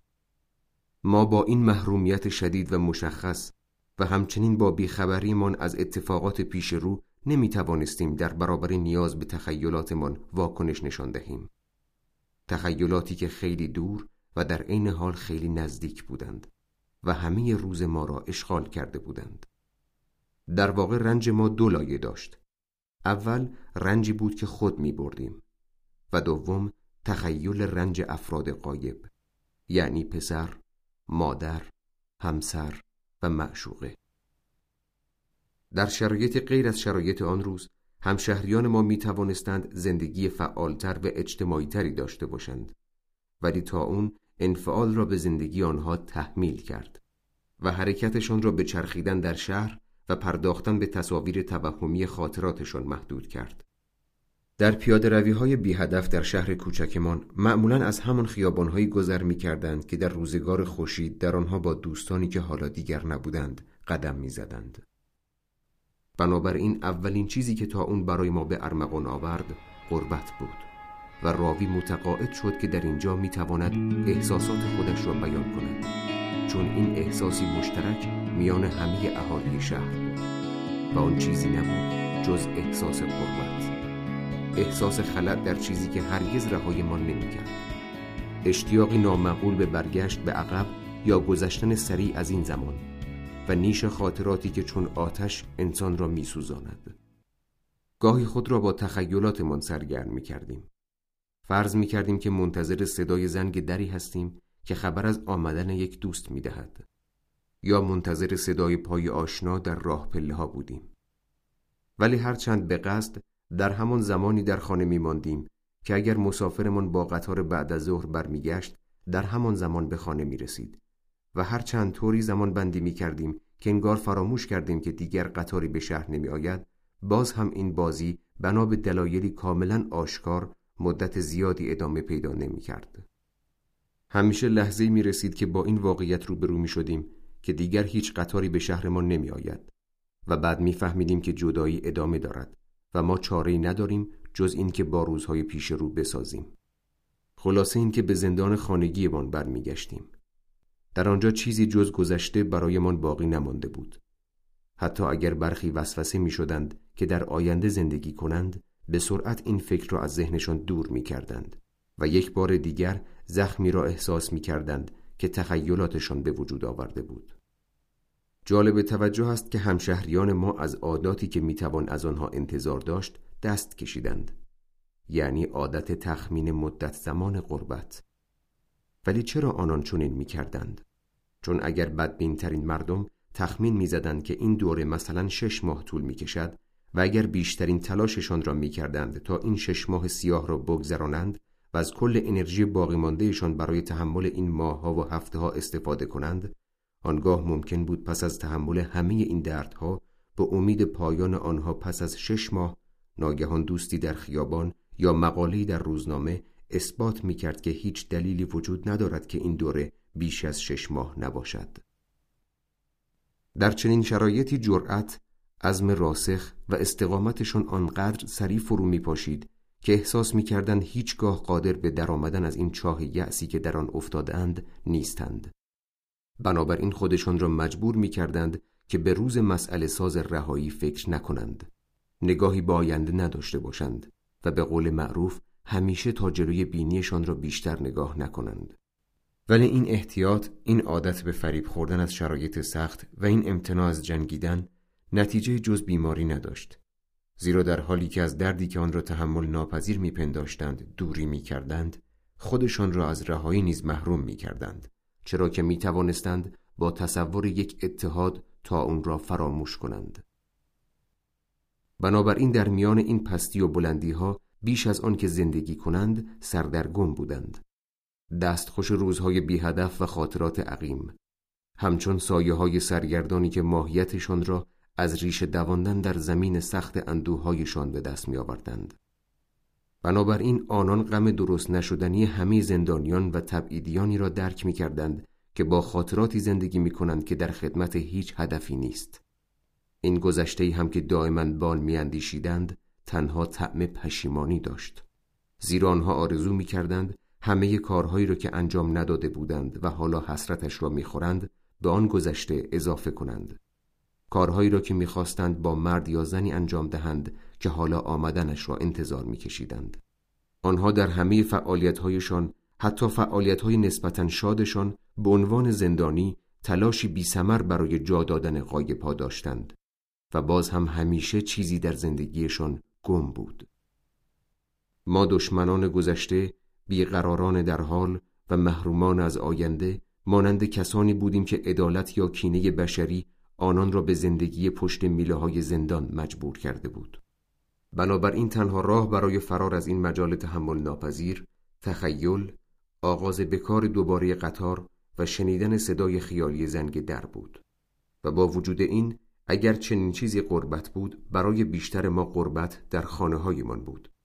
و هرچند که راوی همین نوع از قربت را تجربه کرده بود ولی نمی توانست وضعیت افرادی مانند رامرت روزنامه‌نگار و بسیاری دیگر را فراموش کند که مصیبتی دوچندان را تحمل می کردند. زیرا ایشان مسافرانی بودند که به دام تاون افتاده بودند و مجبور شده بودند در جایی بمانند که آنها را هم از افرادی که می‌خواستند با آنها باشند و هم از خانه و کاشانهشان جدا کرده بود. به معنای کلی قربت قربتی که آنها تجربه می کردند از همه سختتر بود. زیرا نه تنها زمان عامل زرج کشیدن آنها بود که البته برای ما هم همانطور بود بلکه عامل مکان هم آنها را زجر می‌داد. آنها سر خود را به دیوارهای قرنطینه‌ای میکوبیدند.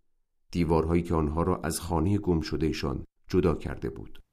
آنها بیشک همان افرادی بودند که روزها سرگردان و درمانده در خیابانهای کثیف پرسه می‌زدند و در سکوت شبها و روزهای بهاری سرزمین شادشان را آرزو می‌کردند جایی که ارزش آن را تنها خودشان می‌دانستند. چیزهای ساده مثل پرواز یک چلچله شبنمی در غروب آفتاب و تابش عجیب نور خورشید که خیابانها را هاشور می‌زند اندوهشان را دوچندان می‌کرد. چشمشان را به روی همه چیزهای خارج از آنجا که می‌توانست رهایشان کند میبستند. شبه تخیلاتشان را واقعی تصور می کردند و تصاویر سرزمین روشنشان را با تپه ها، درختان و لبخند زنان به یاد می آوردند. تصاویری که دنیایی برایشان خلق می کرد نمی توانست با چیز دیگری عوض شود.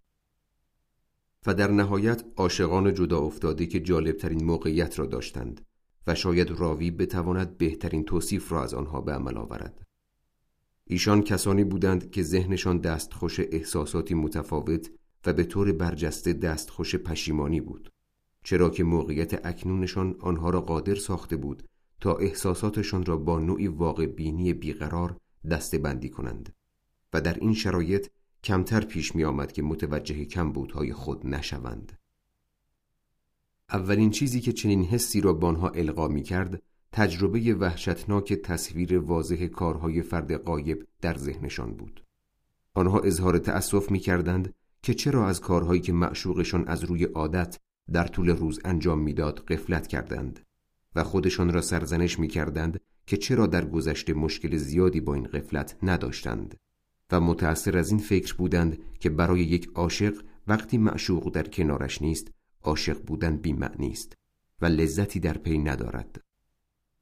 آنها می توانستند مسیر عشقشان را ردیابی کنند و ببینند کجاها کم گذاشتند یک بار دیگر این مسئله نیز احساس پشیمانی را به آنها القا می کرد. در یک دوره و زمان عادی همه ما آگاهانه یا ناآگاهانه می‌دانیم که هیچ عشقی وجود ندارد که نتواند ارتقا بیابد با وجود این تا حدودی به سادگی خودمان را با این واقعیت راضی می کنیم که عشقهایمان هیچ وقت از حد معمول تجاوز نکردند. ولی حافظه خیلی مستعد سازش نیست و این بدبختی مشخصا بر سر کل شهر خراب می شد و اندوهی شدید برای ما به وجود می آورد اندوهی که خشم ما را در پی داشت و ما را تحریک می کرد تا خودمان را آزار بدهیم و ناامیدی را حالتی طبیعی تلقی کنیم و این یکی از راههایی بود که تا اون به وسیله آن توجه مردم را از خود سلب می کرد. بنابراین همه ما باید میپذیرفتیم که هر روز به تنهایی زیر این آسمان زندگی کنیم. این تسلیم عمومی که می توانست مدت زیادی ادامه پیدا کند ما را به افراد پوچی تبدیل کرد. مثلا برخی از همشهریان ما تسلیم نوعی بندگی شدند که آنها را به ستایش باران و خورشید وادار می کرد. با دیدن آنها پی می بردید که تغییر آب و هوا بلافاصله رویشان تأثیر می گذارد. نور خورشید شادی را در چهره آنها منعکس می کرد. در حالی که روزهای بارانی چهره و حال آنها را تیره و تار می کرد. تا چند هفته پیش آنها از این تملق پوچ از آب و هوا آزاد بودند چون به تنهایی با زندگی روبرو نبودند کسی که با او زندگی می کردند در زندگی حقیرشان تصویری پیش رویشان ساخته بود ولی حالا همه چیز تغییر کرده بود آنها ظاهرا ستایشگر هوا و هوس آسمان بودند به دیگر سخن به شکلی غیر منطقی مقموم و امیدوار می شدند. علاوه بر این در تنهایی مطلق هیچ کس نمی توانست روی کمک همسایش حساب باز کند. هر کسی می بایست درد و ناراحتیش را به تنهایی حمل می کرد. اگر بر حسب اتفاق یکی از ما می‌خواست خودش را سبک کند یا چیزی درباره احساساتش بگوید پاسخی که دریافت می کرد البته اگر پاسخی دریافت می کرد جراحتش را بیشتر می کرد. سپس می‌فهمید با مرد همصحبت خود درباره مسئله مشترکی صحبت نمی کردند. در حالی که او از روزهای طولانی مصیبتهای شخصیش حرف می‌زد و سعی می کرد تصویر این مصیبت را با برانگیختن هیجانات و پشیمانی ها ایجاد کند چنین کاری برای همصحبت او هیچ معنایی نداشت او نگرانی های ساده ای داشت. از آن دست نگرانی ها که در دکان هر عطاری پیدا می شود پاسخ خواه دوستانه بود یا خسمانه همیشه سرد بود و تلاش به برقراری ارتباط بی سرانجام می ماند. این مسئله برای افرادی صادق بود که سکوت برایشان تحمل ناپذیر بود و در حالی که دیگران نمی توانستند واجهی برای بیان احساساتشان پیدا کنند آنها تسلیم استفاده از زبان کوچه و بازار می شدند و حکایت ها و روایت ها و شرح وقایع روزانهشان را به شکلی مبتزل بیان می کردند. در این شرایط صادقانه ترین اندوه ها باید با جملات مکالمات پیش پا افتاده بیان می شدند. زندانیان اون تنها با استفاده از این اصطلاحات بود که از همدردی همشهریان و مخاطبانشان مطمئن می شدند. با این حال مهمترین نکته این بود که هرچند این تبعیدیان مصیبت تلخی داشتند و این مصیبت بر قلبشان خیلی سنگینی می کرد. باز هم می توان گفت که در روزهای اول تا اون خودشان را متمایز می پنداشتند. وقتی ترس ساکنان شهر شروع شد فکرشان کاملا بر کسانی که آرزوی ملاقاتشان را داشتند متمرکز بود خودخواهی عشق آنها را از مصیبتی کلی محسون می داشت آنها تا اون را تهدیدی میپنداشتند که جداییشان را ابدی می کرد بنابراین آنها در قلب تا اون لاقیدی نجات بخشی داشتند که ممکن بود خونسردی تلقی شود. نومیدی آنها را از ترس نجات می‌داد. اگر یکی از آنها مبتلا به تاون می‌شد تقریبا هیچ وقت زمانی برای فهمیدن آن نداشت. ناگهان از گفتگوی طولانی و ساکتی که با شبه حافظه داشت خارج می‌شد و در جرفترین سکوتها فرو می‌رفت و برای هیچ کاری وقت نداشت.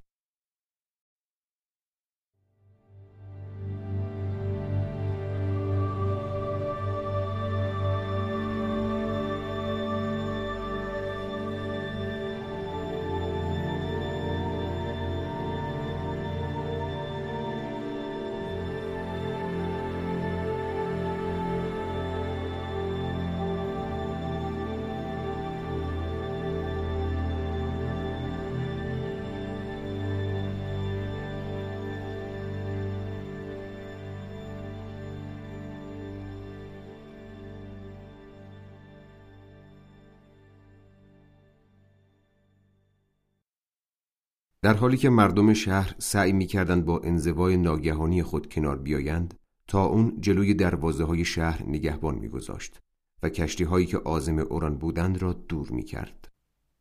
از زمانی که دروازه های شهر بسته شده بود هیچ وسیله نقلیه‌ای وارد شهر نشده بود.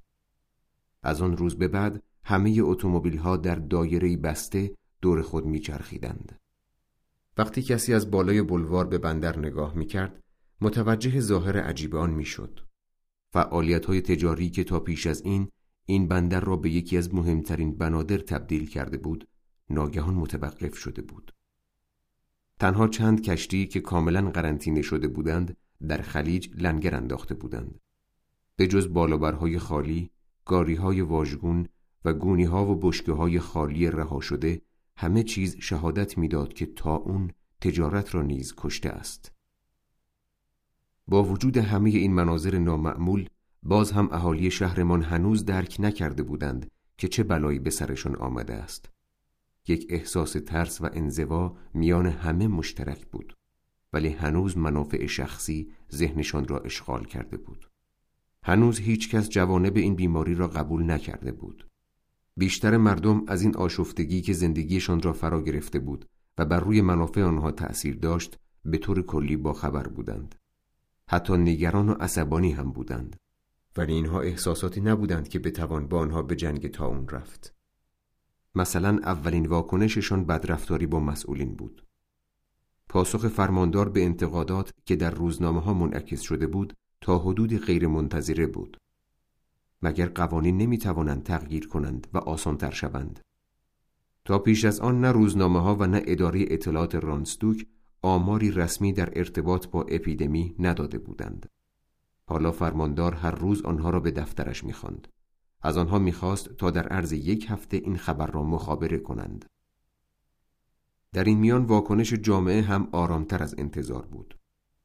این عبارت که در هفته سوم تا اون جان سیصد و دو نفر را گرفته بود هیچ تأثیری بر تخیلشان نداشت. شاید مرگ همه آنها ناشی از تا اون نبوده است. و یا اینکه هیچ کس در شهر نرخ دقیق مرگ و میر در زمانهای غیر اضطراری را نمی‌دانست. جمعیت شهر دویست هزار نفر بود. دلیلی وجود نداشت که این نرخ مرگ و میر واقعا غیر عادی باشد. در واقع هیچ کس به سراغ این نوع از آمارها نمی رفت. هرچند که منفعت آن برای همه آشکار بود. خلاصه این که مردم فاقد استانداردهایی برای مقایسه بودند. تازه پس از گذشت زمان و افزایش نرخ مرگ و میر بود که مردم با حقیقت روبرو شدند.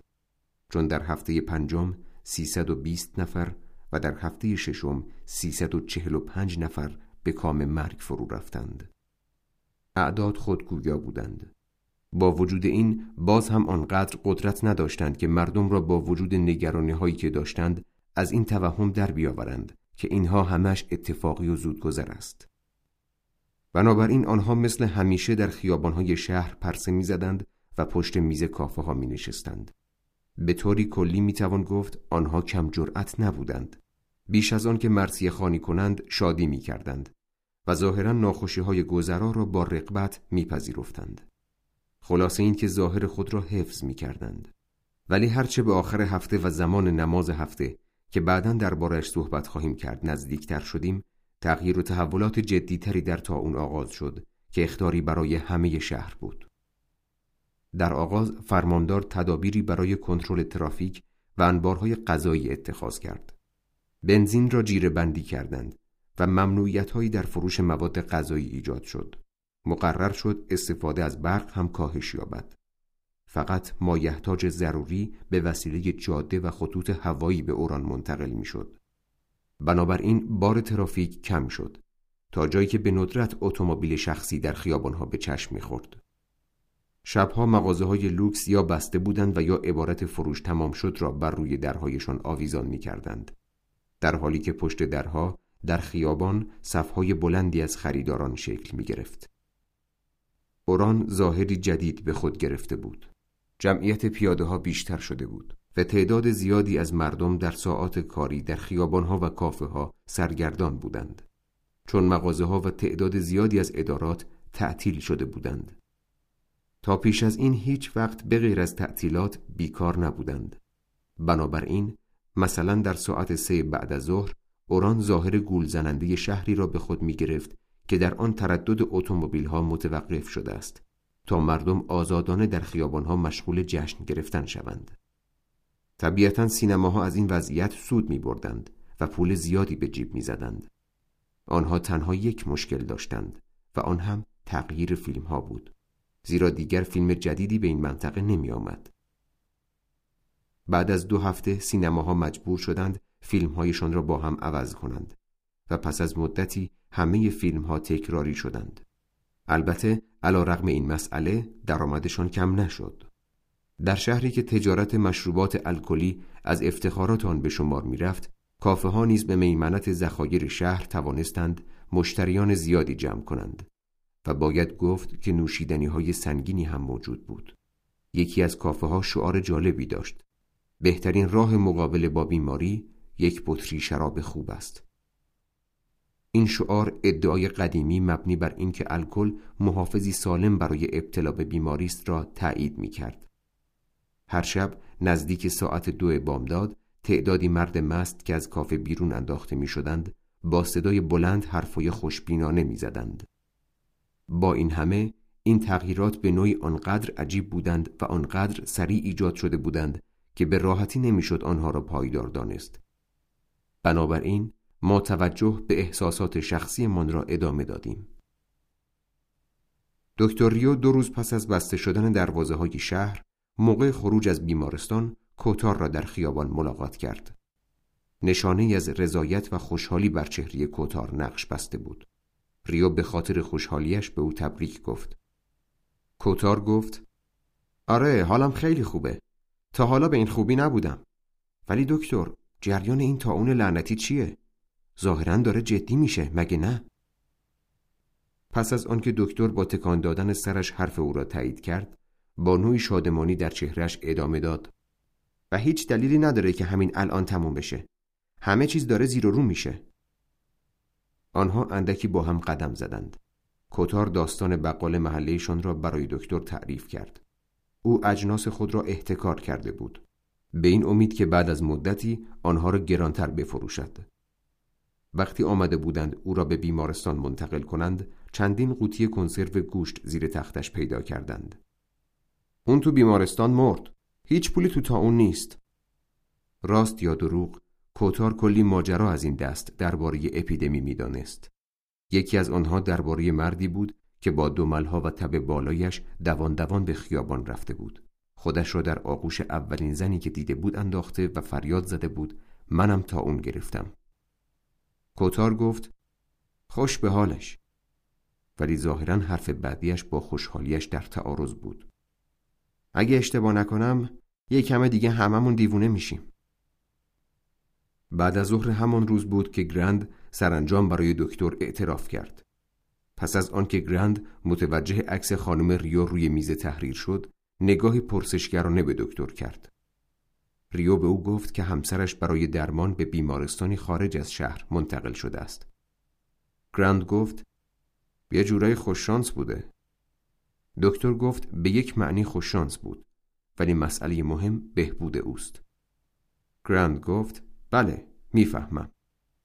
و دکتر برای اولین بار پس از آشناییش با گرند متوجه شد که او اندکی پرحرفتر شده است. او هنوز با واجه هایی که موفق به انتخابشان شده بود مشکل داشت ولی انگار برای آنچه اکنون می گفت سالها فکر کرده بود.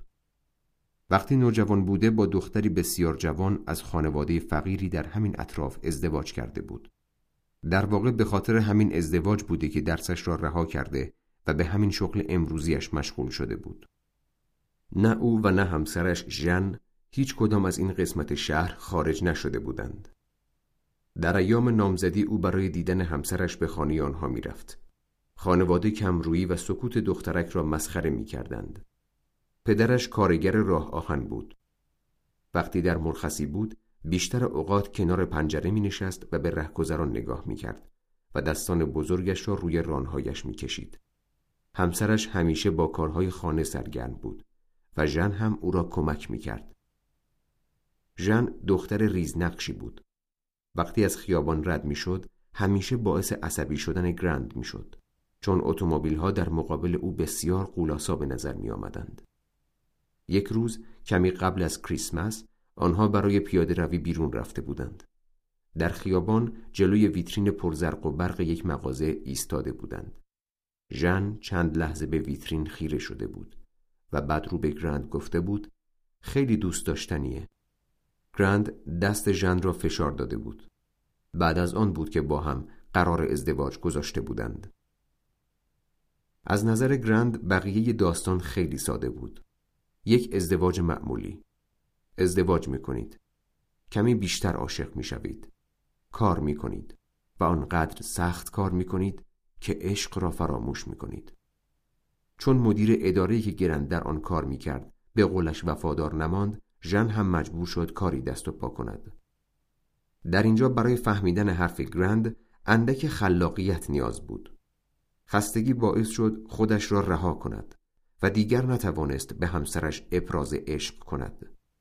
شوهر خسته فقر از دست دادن تدریجی امید باینده و سکوت اسرانه در خانه.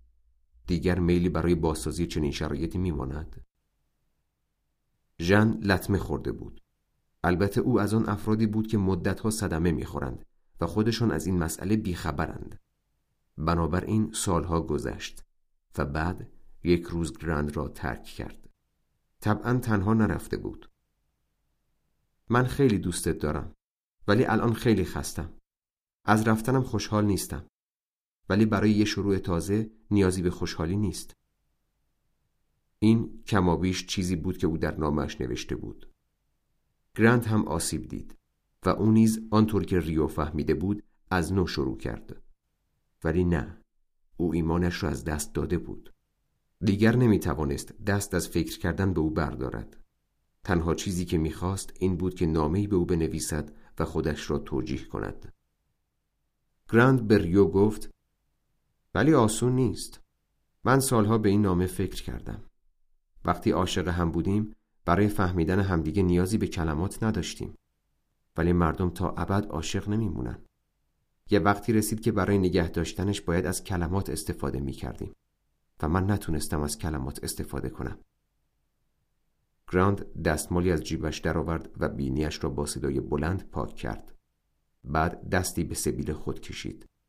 ریو حرفی نمی‌زد و تنها به او نگاه می کرد. ببخشید دکتر. و بلا فاصله ادامه داد. ولی چطور بگم؟ من به شما اعتماد دارم. به خاطر همینه که می‌تونم در مورد این چیزا با شما حرف بزنم ولی بعد دچار هیجان میشم. ذهن گرند آشکارا از تا اون دور بود.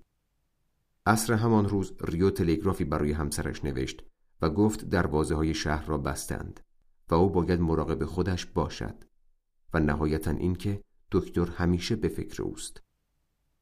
یک روز عصر وقتی بیمارستان را ترک می کرد تقریبا سه هفته پس از بسته شدن شهر بود. مرد جوانی را دید که در خیابان منتظرش است.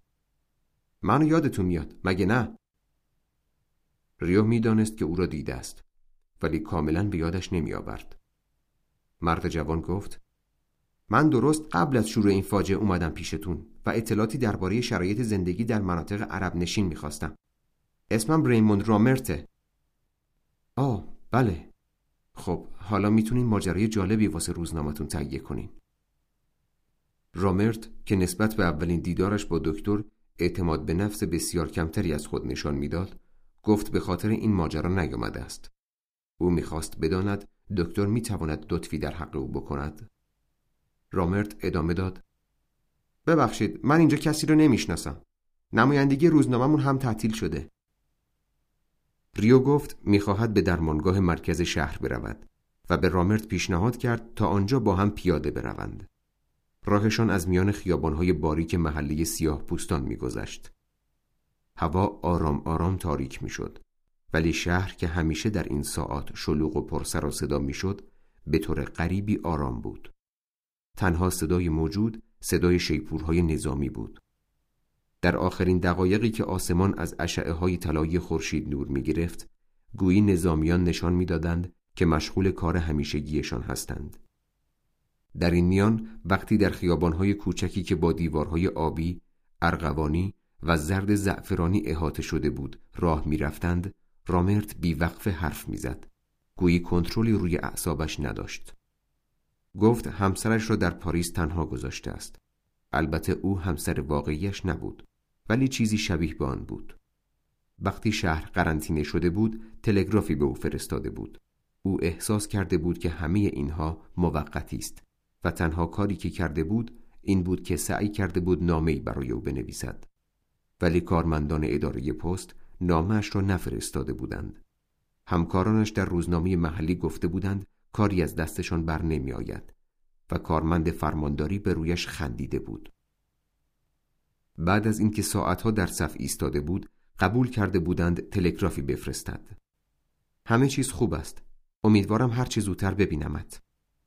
ولی صبح روز بعد فهمیده بود که اصلا معلوم نیست این ماجرا تا کی ادامه دارد. بنابراین تصمیم گرفته بود از شهر خارج شود. به خاطر موقعیت حرفهایش توانسته بود قرار مصاحبه با یک مقام بالا در فرمانداری ترتیب دهد. او توضیح داده بود که تصادفاً به این شهر آمده. هیچ ارتباطی با این شهر نداشته و دلیلی نمی بیند که در این شهر بماند و باید شهر را ترک کند.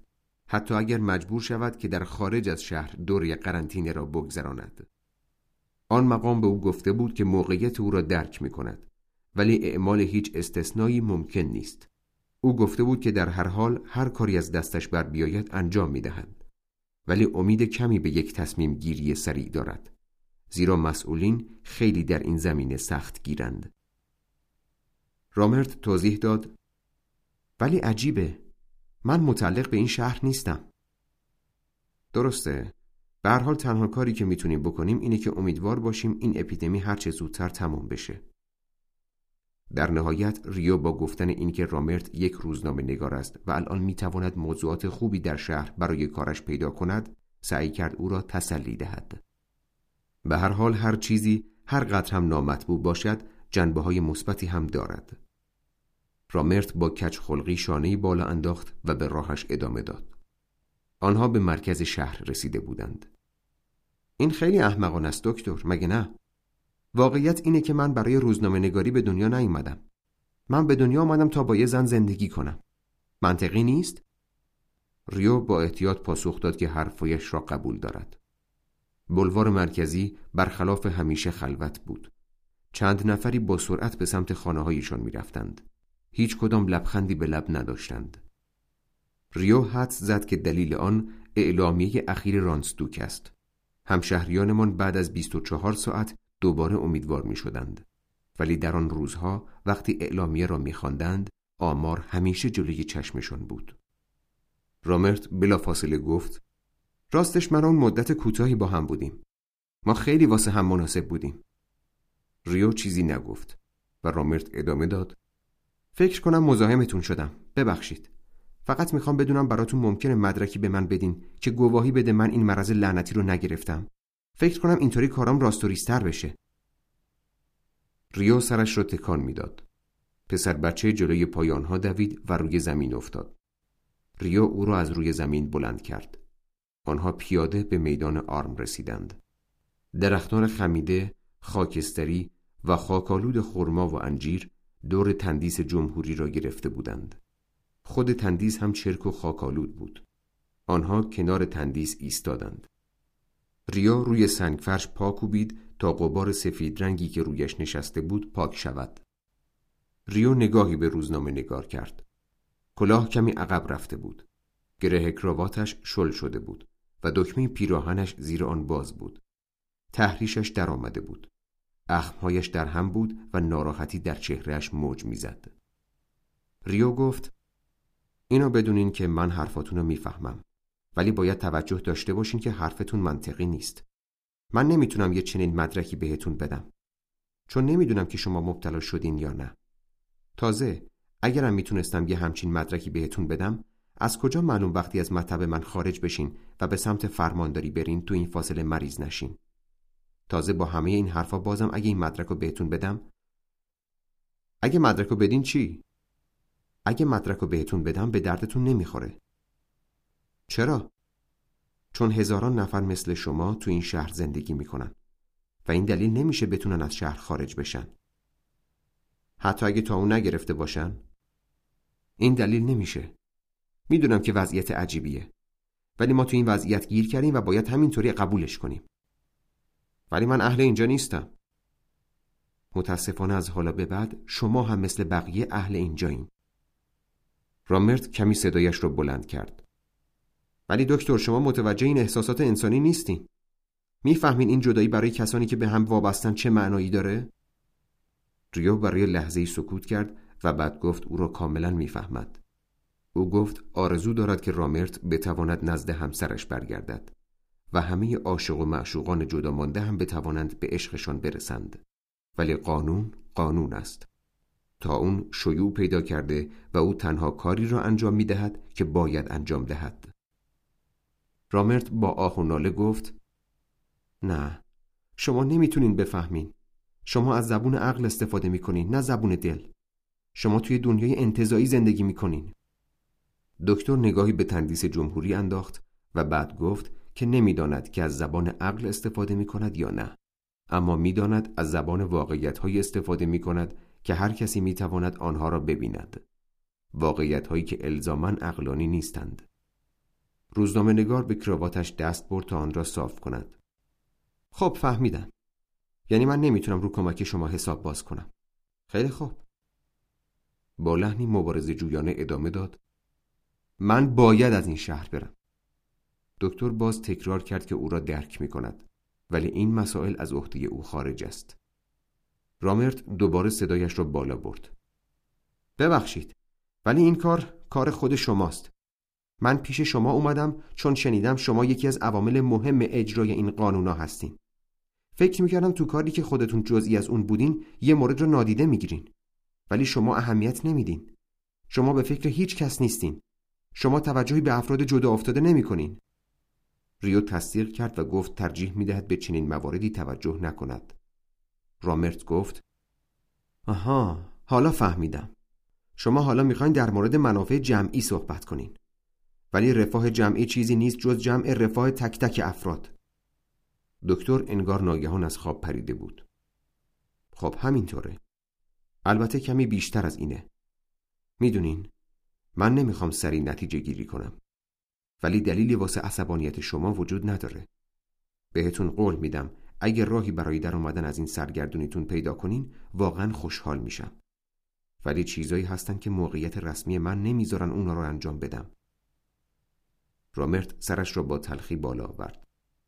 بله بله. من نباید ناراحتیمو نشون می‌دادم. و خیلی هم وقت شماری گرفتم. سپس ریو از او خواست تا دکتر را در جریان کارهایش بگذارد. و از او ناراحت نشود و اضافه کرد مطمئن است مسائلی وجود دارد که می توانند در آن با هم توافق داشته باشند.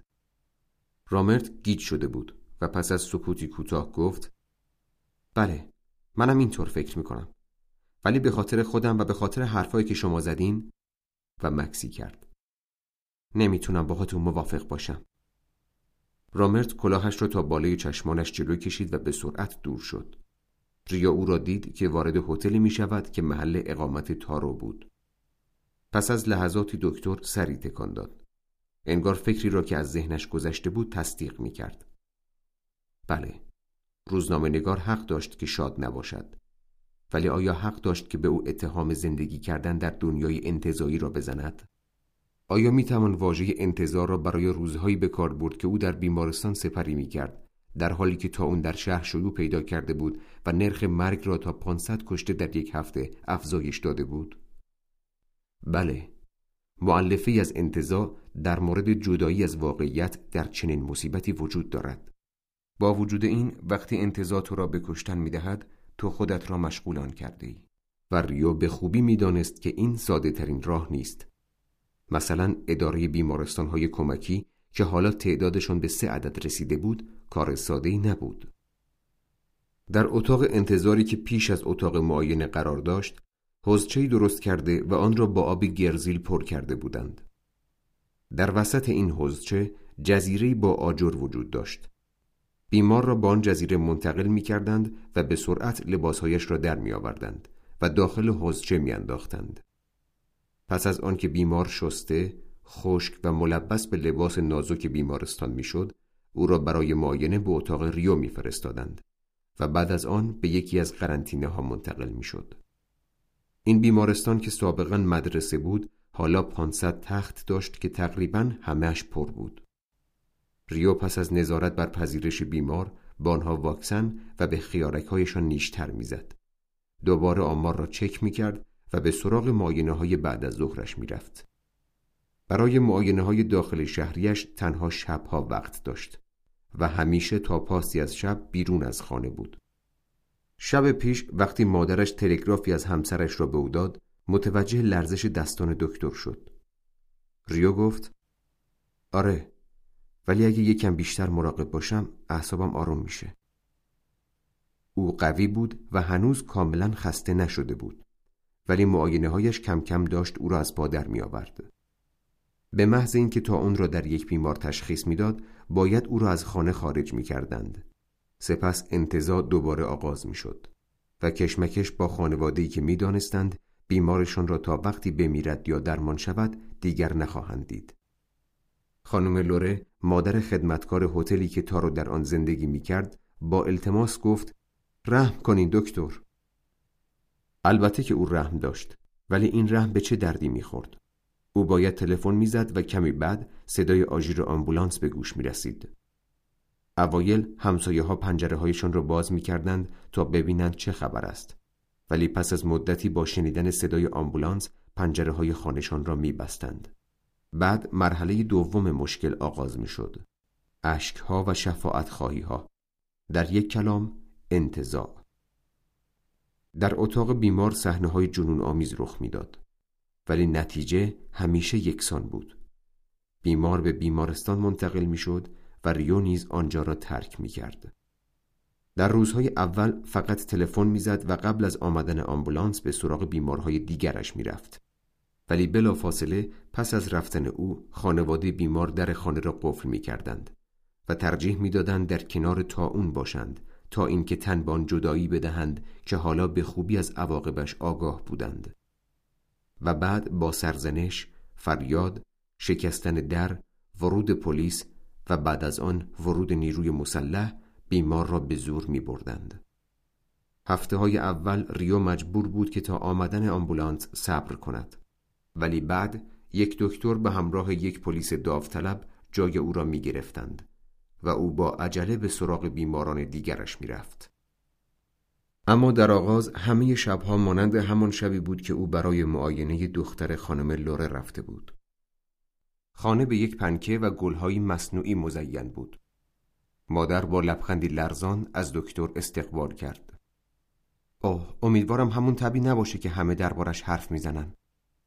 ریو پتو و پیراهن دختر را کنار زد و بی آنکه حرفی بزند به دملهای قرمز روی شکم و ران دختر نگاه کرد. آنها خیارک های ورم کرده بودند. مادر با نگاهی به این منظره با صدای زیر جیغ زد و گریه کرد و مادران هر شب این گونه گریه می کردند و وقتی چشمشان به دملهای روی ران و شکم میافتاد بسیار آشفته می شدند. هر شب بازوان ریو را می گرفتند و کلماتی بیفایده ادا می کردند و اشک می ریختند. هر شب با نزدیک شدن آژیر آمبولانس صحنههایی به پوچی هر نوع بدبختی ایجاد می‌شد. ریو جز توالی طولانی این صحنه ها که هر روز تازه می‌شد چیزی پیش رویش نداشت. بله تا اون نیز مانند انتظاع یک نواخت و خسته کننده بود. شاید در این میان تنها یک عامل تغییر می کرد و آن خود ریو بود. وقتی آن شب زیر تندیس جمهوری ایستاده بود این را احساس کرد. تمام چیزی که از آن آگاه بود بی تفاوتی غمناکی بود که وقتی به در هتلی که رامرت از آن داخل شده بود نگاه می کرد پیوسته او را در بر می گرفت. پس از این هفته های خسته کننده پس از همه آن شبها وقتی مردم شهر به خیابانها سرازیر می شدند تا بی جهت در آنها پرسه بزنند ریو فهمیده بود که دیگر نیاز ندارد از خودش در برابر ترحم محافظت کند وقتی ترحم بیفایده است چرا باید ترحم کرد؟ و دکتر با این احساس که قلبش رفته رفته در خود فرو می رود برای تحمل روزهای تحمل ناپذیرش آرامشی یافت که صرفاً از آن خودش بود. او می‌دانست که این مسئله کارش را ساده تر می کند و از همین رو خوشحال بود. وقتی ساعت دو بامداد به خانه برمیگشت و مادرش از نگاه توهی او شوکه می‌شد دلش به حال یگان تسکین پسرش میسوخت. برای مبارزه با انتظاع باید درصدی از آن را در خود داشته باشید.